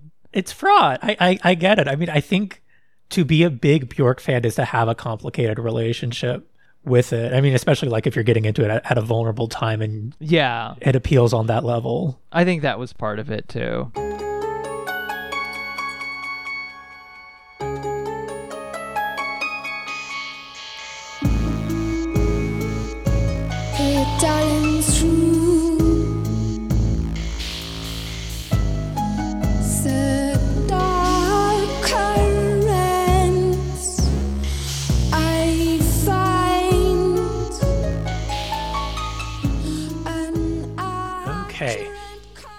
Cool. So track five. Yeah, pagan poetry. This, I mean, okay. So we just had uh, a very long emotional discussion on the effects Bjork has on us.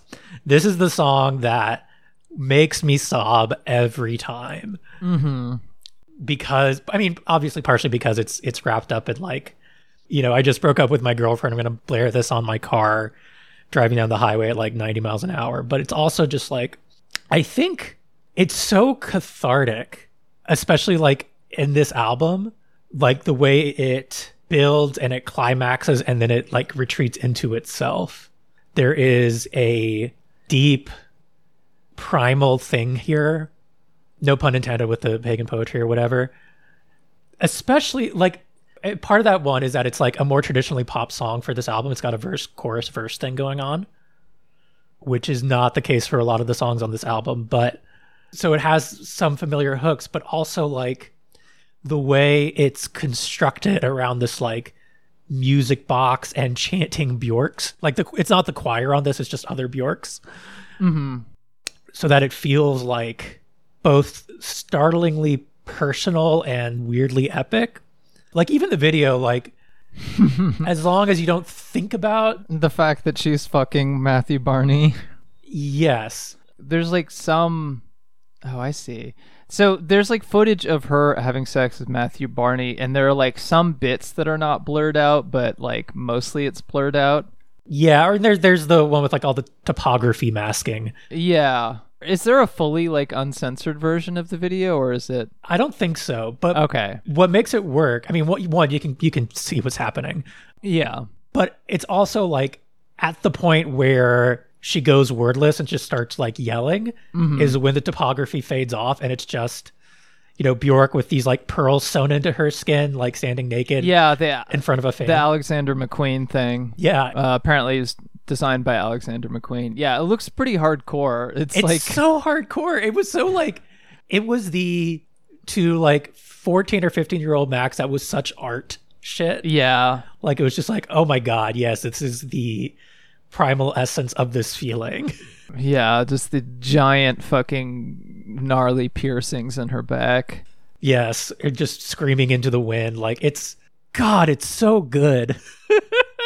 That is the most like memorable video of the three for the album. Although, Oh, I would argue it's the best of the three. yeah, it's the best of the three. Although the video for "It's in Our Hands," which is a Vespertine era song that she did for her like greatest Oh, hits yeah. a year later, Yeah. that's my favorite uh, video of the period. That's a Spike Jonze video, though. I just wanted to mention that. That yeah, that's a really good video. Yeah, that video is so good.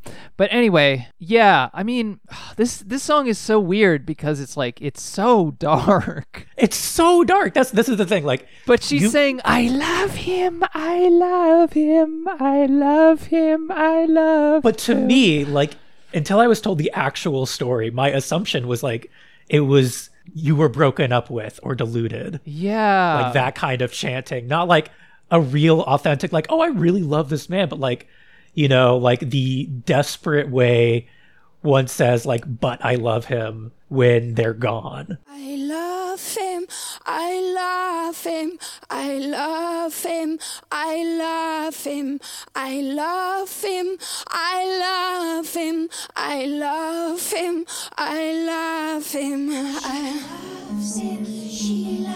this time I'm gonna keep it to myself.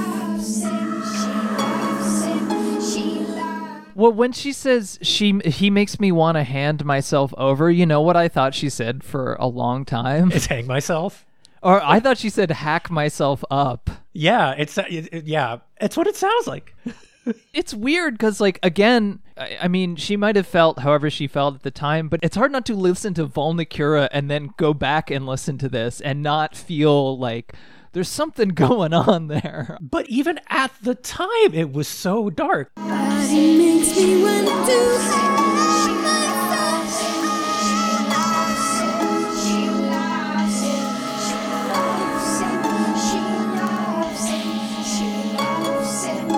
Even at the time, this felt like the darkest Bjork album. Mm-hmm. And this was after, again, like, you know, the apparently borderline unlistenable Pluto. Um, like, Uh, one of her best songs. one of their best songs. It's so good. Um, but like, and it's not like the video does anything to dispel that because the metaphor, right, is you're hurting yourself for this. It's like it feels very like visceral and painful. Yeah, it just like the concept of her talking about how apparently this song was potentially She's talking about the darkest pit in me. Yeah.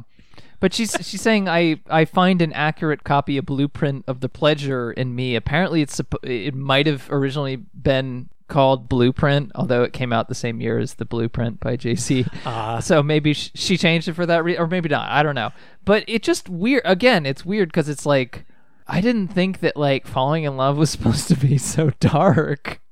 I mean, like, I get it. Like, there's complicated feelings and it brings up all these kinds of things in you. But, I mean, it's just hard not to evaluate it in the context of, you know, her later breakup with Matthew Barney, but also the, all the Dancer in the Dark stuff. Yeah, I mean, the music is dark. Music and lyrics are rarely written at the same time. I could see like the music being written during a dark time and the lyrics being written a little later, Okay. and that being the issue. Not that I think it's an issue. I think it's what makes the album great. Like, because here's the thing: you can tell me all you want, and it can even be true that this is a love album for you know her marriage to Matthew Barney, and I still won't believe you or agree because like my relationship to this album and how this album has presented itself to me for years is so contrary to that notion of love and ecstasy and what it feels like is very much the madness and darkness that love evokes. Mm-hmm. Like, you know, sometimes feel, being in love feels like being insane. Yeah, especially the when she says he makes me want to hand myself over, she just like loses it, you know. Yeah. She just, yeah. I mean, this is like one of her strongest vocal performances from somebody who, who's always doing that shit. The way that the backing vocals chant she loves him sounds mocking to me. Mm-hmm. Like a Greek. Yeah, she has the the choir do that on her like live performance. By the way, you can find like a full like I think B- Bjork at the Royal Opera House, a full era concert. Which one is on the in the live box set? I'm not sure, but you can find the whole like footage on YouTube. It's yeah, she did a, a box set of like live versions of debut post Okay, okay. homogenic and vespertine. Actually, I don't know if she did debut. I think it might have just been post homogenic and vespertine, which are interesting listens. Anyways, I mean, and this is just like this is getting into something we've been talking about this whole time is like how gut wrenching this album is in spite of being fairly minimal and atmospheric. And really when we talk about what's going on with pagan poetry, it's like it's not dense. It's a music box and it's a bass Yeah. thud. You know, it's not maximalist, but to the degree that like it's not up to you is, but it is still massive in a way, in its way. Yeah, like on a lot of others. I mean, she talks about this in her on the the documentary about. There's a lot of like tiny sounds to a lot of these beats. There's a lot more going on than you could necessarily even perceive because the sounds are so tiny. Yes. And I think that's why, like, when they performed in an opera house, you know, they could sort of pan out the sound and it wasn't all coming from one place. So you could, you know, you kind of sit and enjoy and kind of experience it more passively. Like this is a, this is an album that is really designed for headphones. Oh, absolutely. Absolutely. The atmospherics of it are so interesting and well done. You know, nothing's looped or nothing feels looped. I think that's part of the reason I got so into this album too. Is I think that that was the first period when I got really nice when I started to have nicer headphones. Because like growing up, I didn't, you know, I didn't have, I had just whatever default like Sony 20 30 dollar headphones. Yeah, you know? the flat ear ones. Yeah, but like that was the first time I bought like you know sort of audiophile adjacent headphones. So I think that might have been part of it of like why I got so into this album.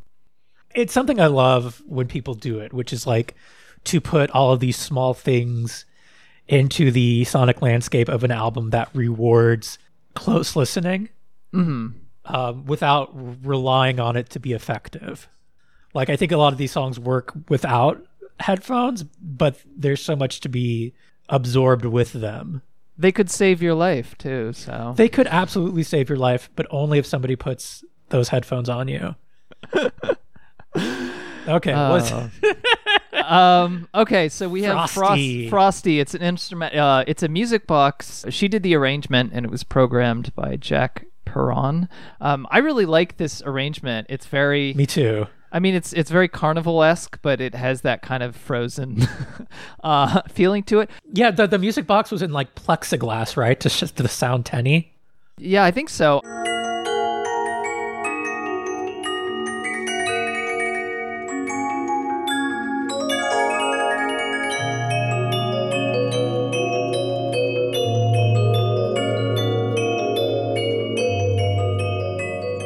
I mean, it was at the okay. So I should say, I did see her MoMA exhibit in 2015, and the exhibit I saw that too. it was terrible. It was really bad. It was so bad. And honestly, one of the reasons I started falling out with Bjork, I was literally crying when I got out of the exhibit because I was like, why is this so? Why would Bjork do this to me? I mean, it's just like you walk into a room and there's some, you know, her she's talking about whatever, and you just see, oh, she wore this outfit sometime, Yes. and it's like, okay, great, uh, you know, or there's there's the room that was just showing music videos. It was so fu- the MoMA fucking sucks. I'm sorry. I've been there like multiple The MoMA times, and it's yeah. I don't know. Like I've heard that supposedly there was. I heard people compare it very unfavorably to there was a David Bowie exhibit at the V&A, which is supposedly a lot better f- around the same time.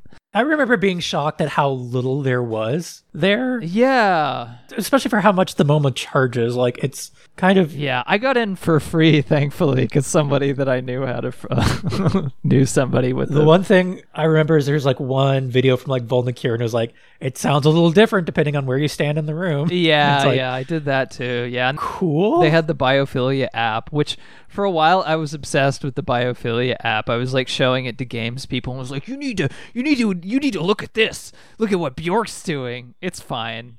I hated that app a little bit. Oh, I think it's fine. I, it's probably great, but when when I was messing with it, I was just like, I don't. This is very cumbersome, and I don't like the sounds. Well, it's from an era of like the early 2010s is like when like novelty phone apps were much more of a thing. Whereas like now phone apps are just a thing that you have to fucking download to go to a concert. yeah, it's like you have to download apps now. They like force you to fucking Dice FM or whatever that I had to download for to go to this fucking Electronicon tomorrow Oh dear. or Dice or whatever it's Well- called. anyway, Bjork's always been ahead of the game, you know. I mean, it's I, I think it's I think it's fun. I, I don't think I dislike biophilia as much as you do, but I don't hate. I don't hate Bio. I mean, it's not Volta. Like there's there's worse Bjork albums, but like uh oh, I kind of like Volta. Anyway, we can we can move on. But yeah, I think like honestly, that horrible fucking exhibit was one of the things that started to turn me off to her, as like a, a figure. I think the other thing is just realizing that she's a millionaire at a different different material circumstances and the idea that I had that I would somehow like interface with her and her world at some point that you know that would like it just did never happened and it's the same like fantasy of like if you're making stuff i saw this tweet about someone being like who's like a diy chicago person i think or like an underground electronic music person tweeting about like how to get signed to warp and then and then below it said you, won't." won't. yeah. and it's like it's really sad and depressing but that is kind of like the material reality especially if you're not like inherently like well connected in various scenes and i think the fact that i had like just vague enough proximity to people who'd worked with her or whatever like i've worked I've done music for somebody's game who like also worked with Arca like before that point and you know all that kind of things like that. It's like I think it's enough to like when you go to going to that MoMA exhibit just really set me off because it's like just seeing like your fucking expensive outfits that you can get to wear is just like I don't know. anyway, anyway, Treading the glacier head, looking hard for a of shine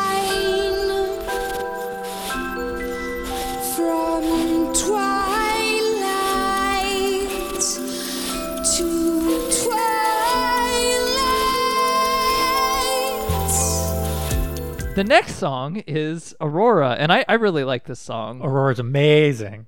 Aurora's extremely good. It comes off of Frosti really well. It's got a great transition. I love the. I'm pretty sure Matmos is responsible for the snow trudging sounds. That would make sense. or they they did beat programming in this song in general. Supposedly they like she had asked them to sample some really weird things, like they mentioned in the documentary, her asking them to like sample a, a Pussy Willow opening. I mean, that's that's what you get Matmos for. You don't get them for lame samples. yeah, You get them to sample an ass cheek. this is kind of going back to the the good old Bjork staple of like you know she grew up in Iceland in these very open expansive environments that's how she developed her voice and it's a very snowy place so you can hear that in Aurora I mean it's just the sound of like being alone like as the sun sets walking around in the snow very cinematic That's definitely like the atmosphere I get throughout the whole album is some is like a vast empty tundra. mm-hmm Just this feeling of space yeah and and of emptiness and of like the very like almost unnatural quiet that happens when like it's snowing and it's muting everything. this has like a, a little bit more of like a restorative feeling to it it's like i need to We're getting onto the upswing of the album where it starts getting a bit more optimistic. Yeah I like the lyrics threading the glacier head, looking hard for moments of shine, from twilight to twilight, heading for the sublime. Pretty good lyrics. Yeah. But yeah, um, I mean, this also has the, you know, I can't do it, but you Just know, put, it, put it in the- the clip. Yeah. she has, it has a vocal hook that's just, da da da da Yeah. da da da da. Yeah.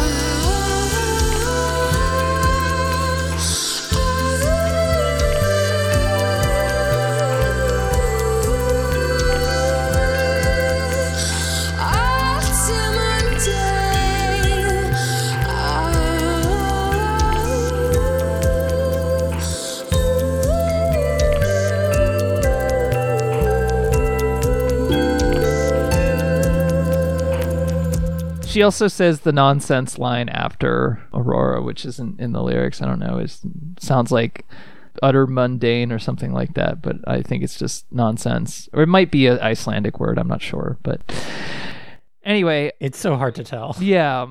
But her singing is much more, you know, giant scale operatic in this. We're getting back to that kind of Bjork in this song. which is amazing. Which I think it, it's good because it's such a contrast with the spindly percussion and plucks. Yeah. Uh, this was one of my favorites when I first heard the album too because when she's describing like a natural environment, you can really envision it in your head. She just captures some element of nature like very well in her Yeah. work in general. Joga has a similar vibe. Yeah, and just the like the image of aurora borealis is something I've always been captivated by since I was a, a tiny kid, so Tiny Tot. a tiny tot. Yeah. and I grew up in a fucking place where it snows all the time. I grew up in Ohio, so any songs about like snow and winter and like things like that, uh, you know, like Tori Amos's "Winter," for example, Indeed. tend to get to me because it gets pretty fucking cold in the Midwest sometimes. Uh, it does. I can tell you that right now. It's that's still happening. um, has not stopped. This also has the chi- this has the music box in it as well. Yes, and the you know I'm a big fan of the very like pizzicato, plucky, music boxy nature of all of these songs. You know, it's a good texture. Mm-hmm. Okay, so next we have an echo, a stain, probably the most mysterious song on this album. I would say. It's def- It's probably the most abstract for sure. The lyrics are a little disturbing, but in a kind of a non explicit way. It's just like what they just imply. because is- it's non-consensual. well, yeah, whatever they imply is disturbing.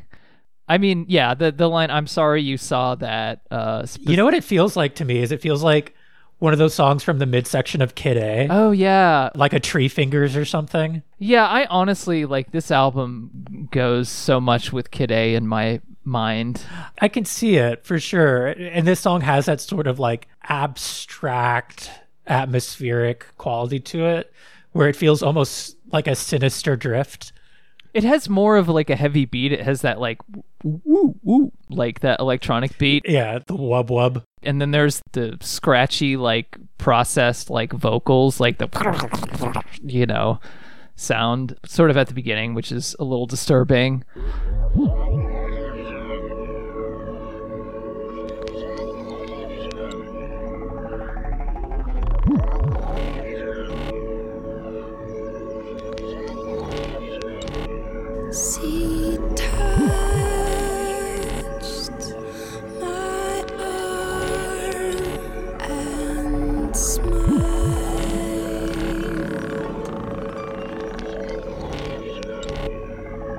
apparently the lyrics of the song oh god this is according to genius so it might be completely wrong so i'm sorry. It's got a plus 79 on it, so yeah it's apparently based on sarah kane's play crave which is uh, like a non-linear poetic but yeah the imagery of this like the abstract imagery combined with the like a little bit more like when she says free falling it, it does sound it sounds like a dream where you're falling into darkness yeah, it definitely it feels like floating in space.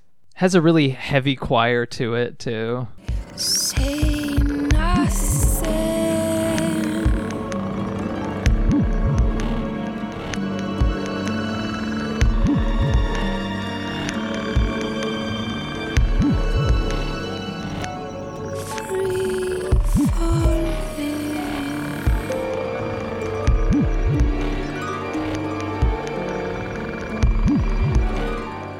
Yeah, I don't know. I really like even when a song isn't very song-y, the, the the nature of the album is such that the atmosphere carries is still so engaging. Mm-hmm.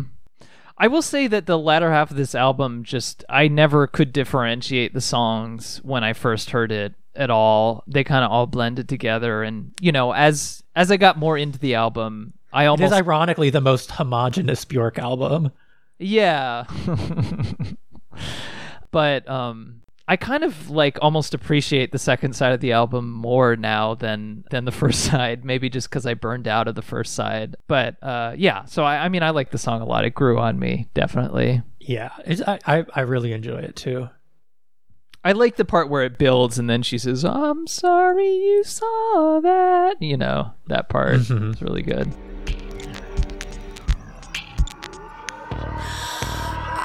I'm sorry you saw that. I'm sorry you did it. But yeah, next we have "Sun in My Mouth," my absolute favorite lyrics of m- maybe any Bjork song, Interesting. because she took it from an E. E. Cummings poem. I'll just read the po- the because it's a adapted from an E. Cummings poem. I will wait out. The lyrics are, "I will wait out till my thighs are steeped in burning flowers. I will take the sun in my mouth." Ah, such a perfect image. Um, and leap into the ripe air alive with closed eyes, to dash against darkness in the sleeping curves of my body. I shall enter fingers of smooth mastery, with chasteness of sea sea girls. I thought it was seagulls. It's Seagirls in the poem. Oh, okay. Wow.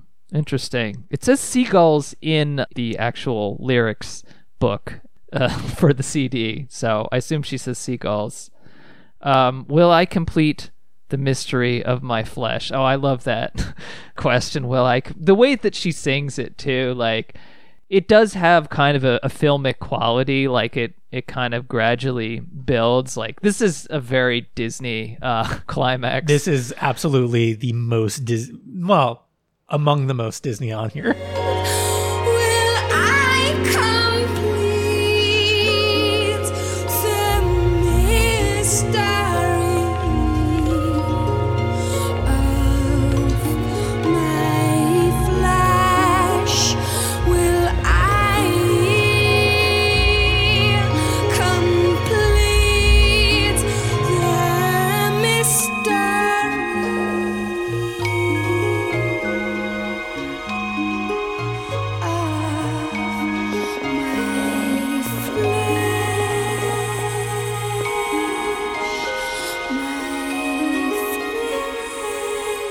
It's become like one of my I this is the song that like makes me cry when I listen to it the most. It's good. I mean, it's the swells on this album are very effective. It's mercifully short too. It's not like 5 minutes like almost every other track. It's like 2 minutes 30 seconds. It's a perfect it just ends when it needs to. Yeah, it just says what it needs to say, say and gets out. But again, it's part of the greater atmosphere of the album, and it works very well. Yeah, when she says, "Will I complete the mystery?" and then she goes, "My flesh, my flesh," and then it kind of like peters out, but in this like kind of magical way. Um, uh, it's a perfect musical moment.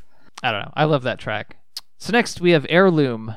We're getting towards the end of the album now. Uh, yes, we're in this sort of last trio of songs, which all feel like kind of the sun breaking or the clouds breaking. This is probably the track of the second half that stands out most on its own. Yeah, I, it has the weirdest bass line on the album. Yeah, it just and it starts with a beat, uh, a pretty like f- straightforward beat, just the do do. It's a very like um, like the kind of drum machines you would find on an old Hammond organ. Yeah. It does sound like a Hammond organ. Yeah, that's interesting. uh, like the CR78 or whatever that old Roland drum machine was. Anyways, it's very clicky. Yeah, and it has the it has more of a, a obvious drum texture. It has the you know sounds.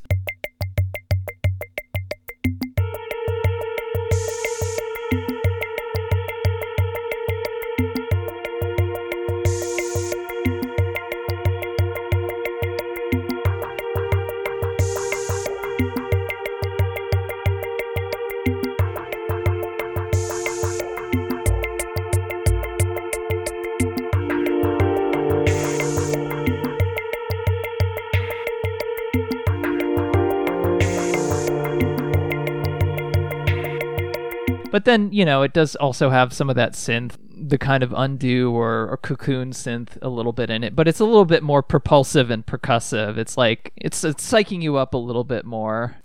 Mm-hmm.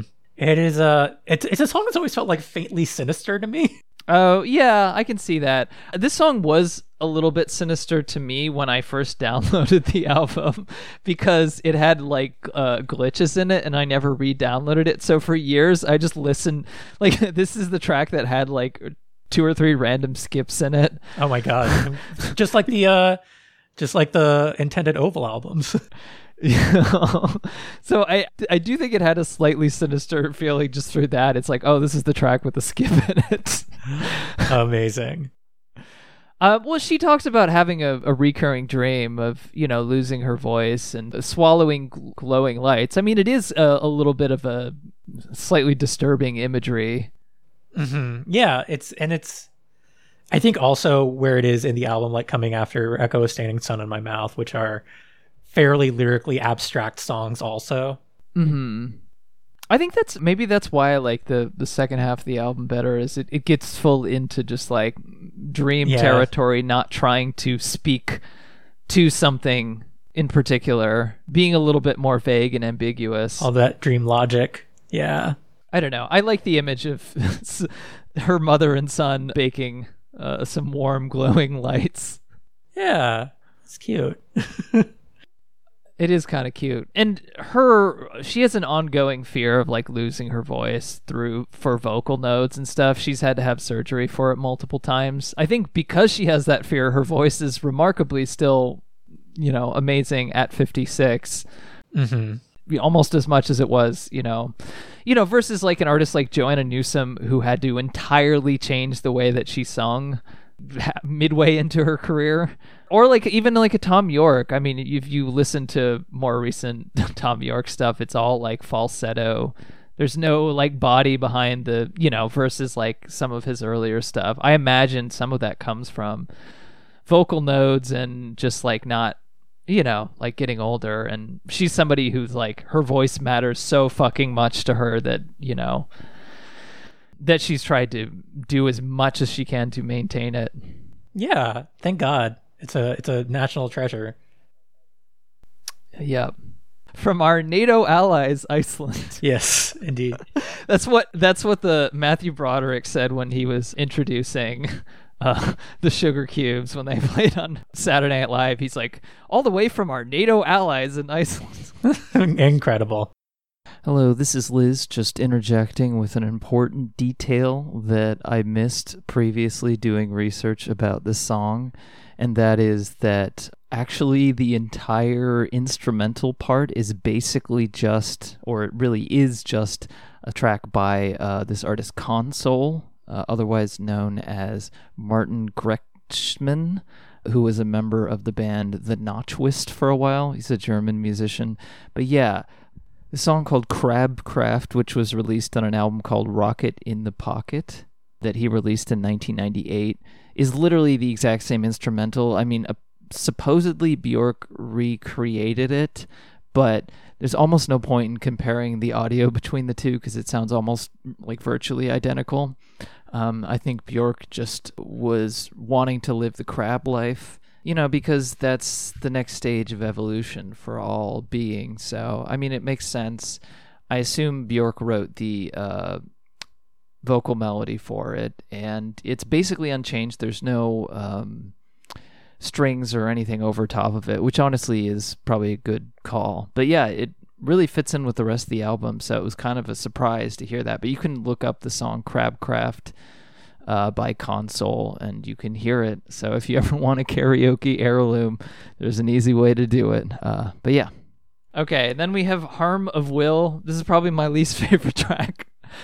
The lyrics are written by Harmony Korine. Uh I didn't know that. I hate Harmony Korine. Yeah, supposedly they're about Will Oldham, which I don't know if that's true. And This also, whole like- combination of words is is poison to me. and also like Will Oldham, yeah, like he's the guy who like hyped up R. Kelly for like f- fucking ten years or whatever. He's I just like- don't like Will Oldham. I don't think Bonnie Prince Billy is good. I don't think it's good music. There's some uh, what is their their singles compilation like Lost Blues or whatever. I think that album is really good.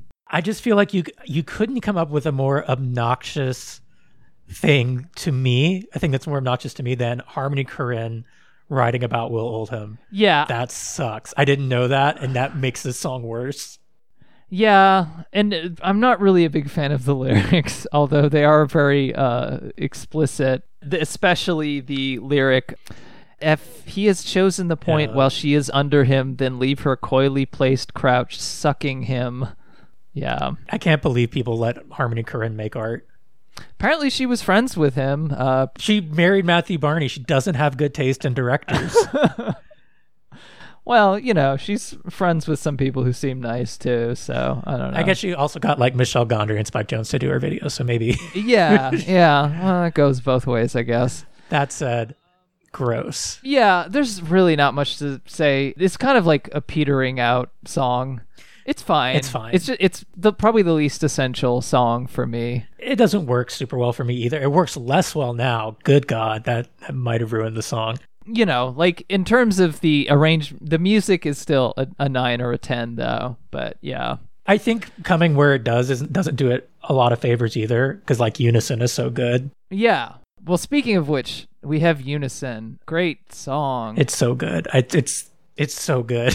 it's the best thing to end the album with. I mean, she always has good album closers, but this might be my favorite one. It's probably mine too. Yeah, because it encapsulates It's either this or headphones, you know. Yeah, the song is like six minutes and almost seven minutes long, and it has so much of what is in the previous song. She is talking about a relationship, but it's the one song about a relationship that actually sounds joyous and like mm-hmm. positive, and like a sentiment that I can connect to. Just like the lyrics, "Let's unite tonight. We shouldn't fight. Embrace you tight. Let's unite tonight." So simple, but so perfect. Yeah. It's sweet. Again, it feels like the the clouds breaking and the sun coming out. Although I have to sort of ignore her singing, You discipliner domestically, I can obey all your rules and still be. I, I get that that's kind of like. I mean, she probably wouldn't call it like a sub dom thing uh, or a top bottom thing. Are you the gardener or the discipliner? Yeah, I get that. But like, given that she's talking about Matthew Barney, it is a little bit hard for me to. Yeah, I just, uh, I just, uh, bad, bad men. But thankfully, that is not a very big part of the song. And it actually samples Oval, which I didn't realize, um, Oh, yeah. but makes sense. Aero Deck off of Systemisch. Systemisch.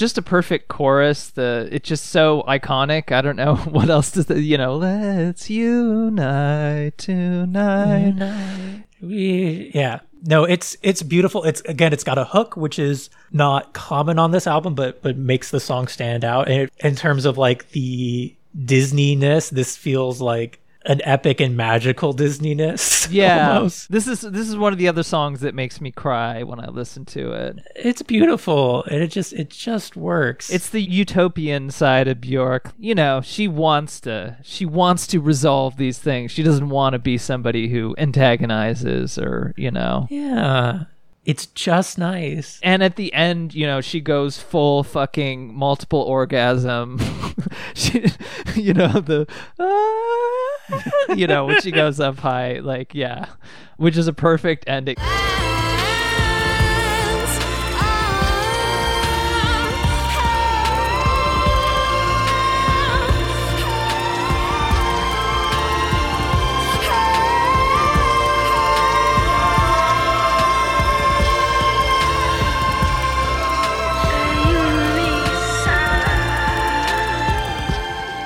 She described this like what she was saying in her. She's like, I'm so programmed to just go on stage and have multiple orgasms.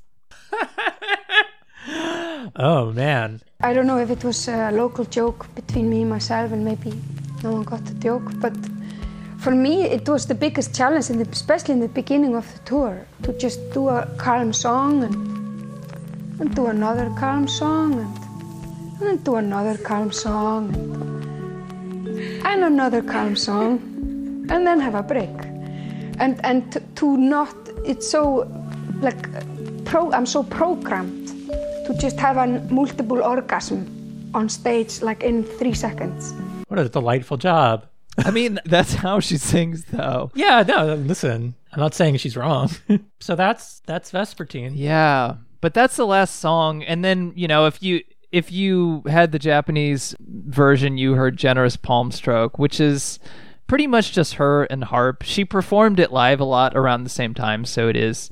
I think it's more like an addendum. I think Unison is a perfect ending, so I mm-hmm. wouldn't even necessarily like recommend listening to it in the order of the album at the end, like I would with that Boards of Canada bonus track. Yes. But it's a good song, but it is more about like, oh, uh, my husband is wonderful. um, Yeah, he's wonderful and we fuck, and that's that's the theme of the album. That's what Christgau likes. and now we know. and then of course we have "It's in Her Hands," uh, which she actually did with Drew Daniel of Matmos.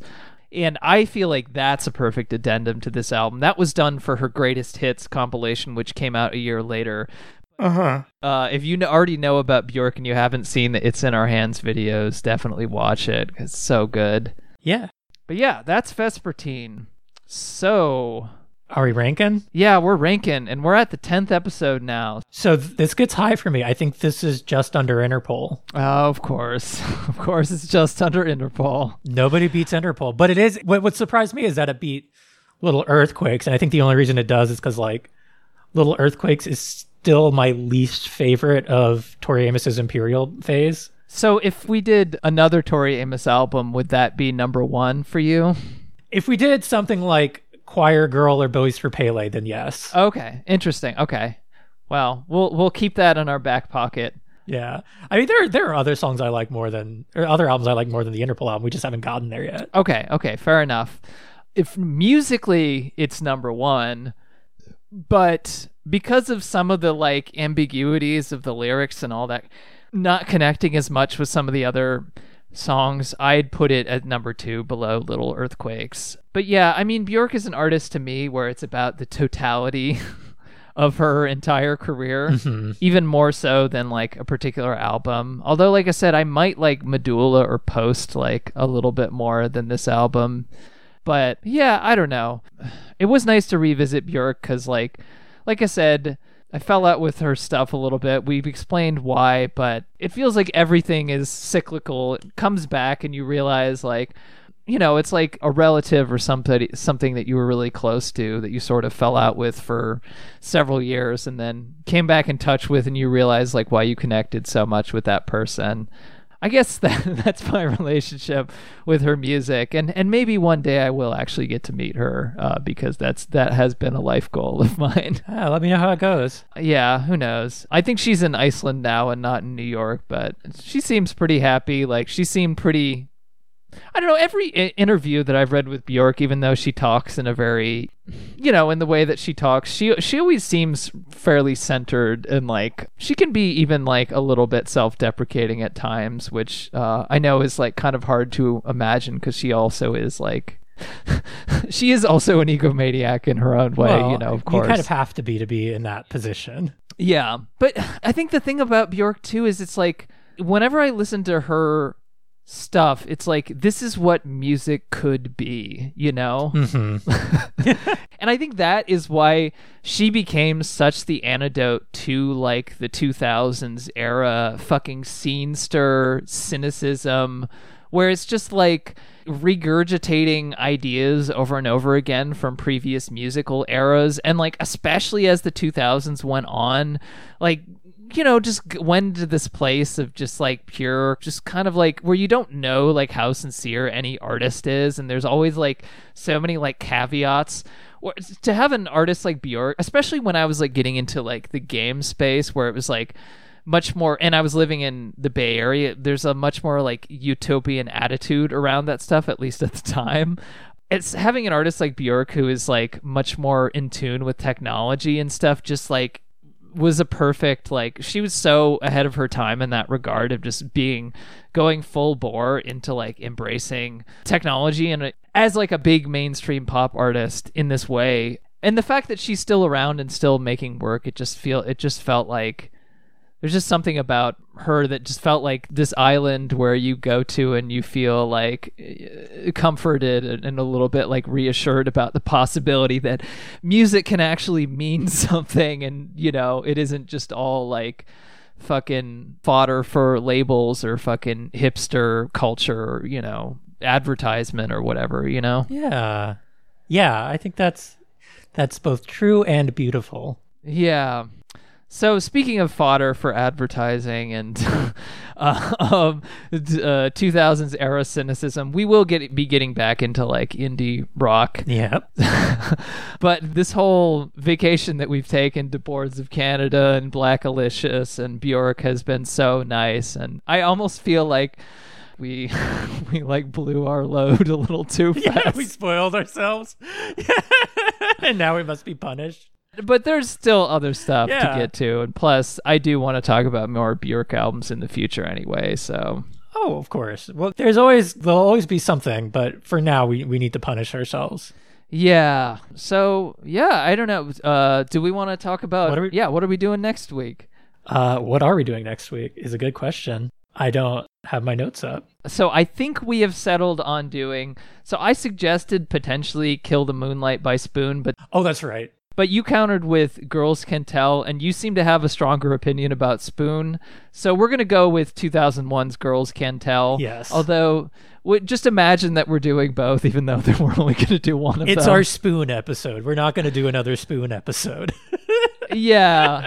I mean, "Kill the Moonlight" was like very well received in Pitchfork, and it's the one that I've heard. But they're like right back to back with each other. There's also Gimme Fiction was another big one for for any. Look, the, the here's the thing. There's no great difference between any Spoon album to any other. and this is coming from somebody who enjoys some Spoon quite a bit. Uh, Girls Can't Tell is just more interesting than Kill the Moon than Kill the Moonlight. Okay. Well, I'm I'm curious to hear it because I don't even know if I've heard that album. Like I said, I heard some of "Kill the Moonlight" and I was like, yeah. They're still more interesting than the National. Like this isn't the worst thing we could do. Oh, we are gonna do the National at some point. and That's Yeah. gonna be a rough one, That's going to be a thing. especially because the National has had far more of an impact on pop music, like as a whole. Yeah. since then, which is really. anyway, God, Bjork is just this like wonderful oasis away from that temporarily. Yeah, and then next week, yeah, we're we're back in it. We're going to talk about Spoon. Is there anything else we need to cover? No, uh, we we probably won't talk about Spoon the whole episode. Oh yeah, no. Uh, we might have some discourse about m- the music world as we did on our 12 Rods episode. But yeah, please email us Kitschfork Podcast, Kitschfork Podcast at gmail.com. I don't have any letters or anything to read, uh, which is fine because we're we already gone pretty long anyway. But yeah, please email us, uh, rate and review on iTunes Please. or whatever it's called, Apple Podcasts now. I definitely am going to bring in a guest. I don't know exactly who yet. I have some ideas, not for the next episode, but maybe for the one after that. So stay tuned. Please share the podcast with your friends. And uh, yeah, hopefully this new Bjork album comes out soon. So uh, be interesting to listen to it. Might even have already come out if you're listening to this uh, in the future. But Yeah. yeah, anyway, I've been Liz Ryerson. I've been Max Cohen. And just remember, it's in our hands to make music, to make the music world not fucking shitty, redigested music of have 20 years that ago. an indie music scene like that? oh God, we're done. That's it. That's it. We're done. Look no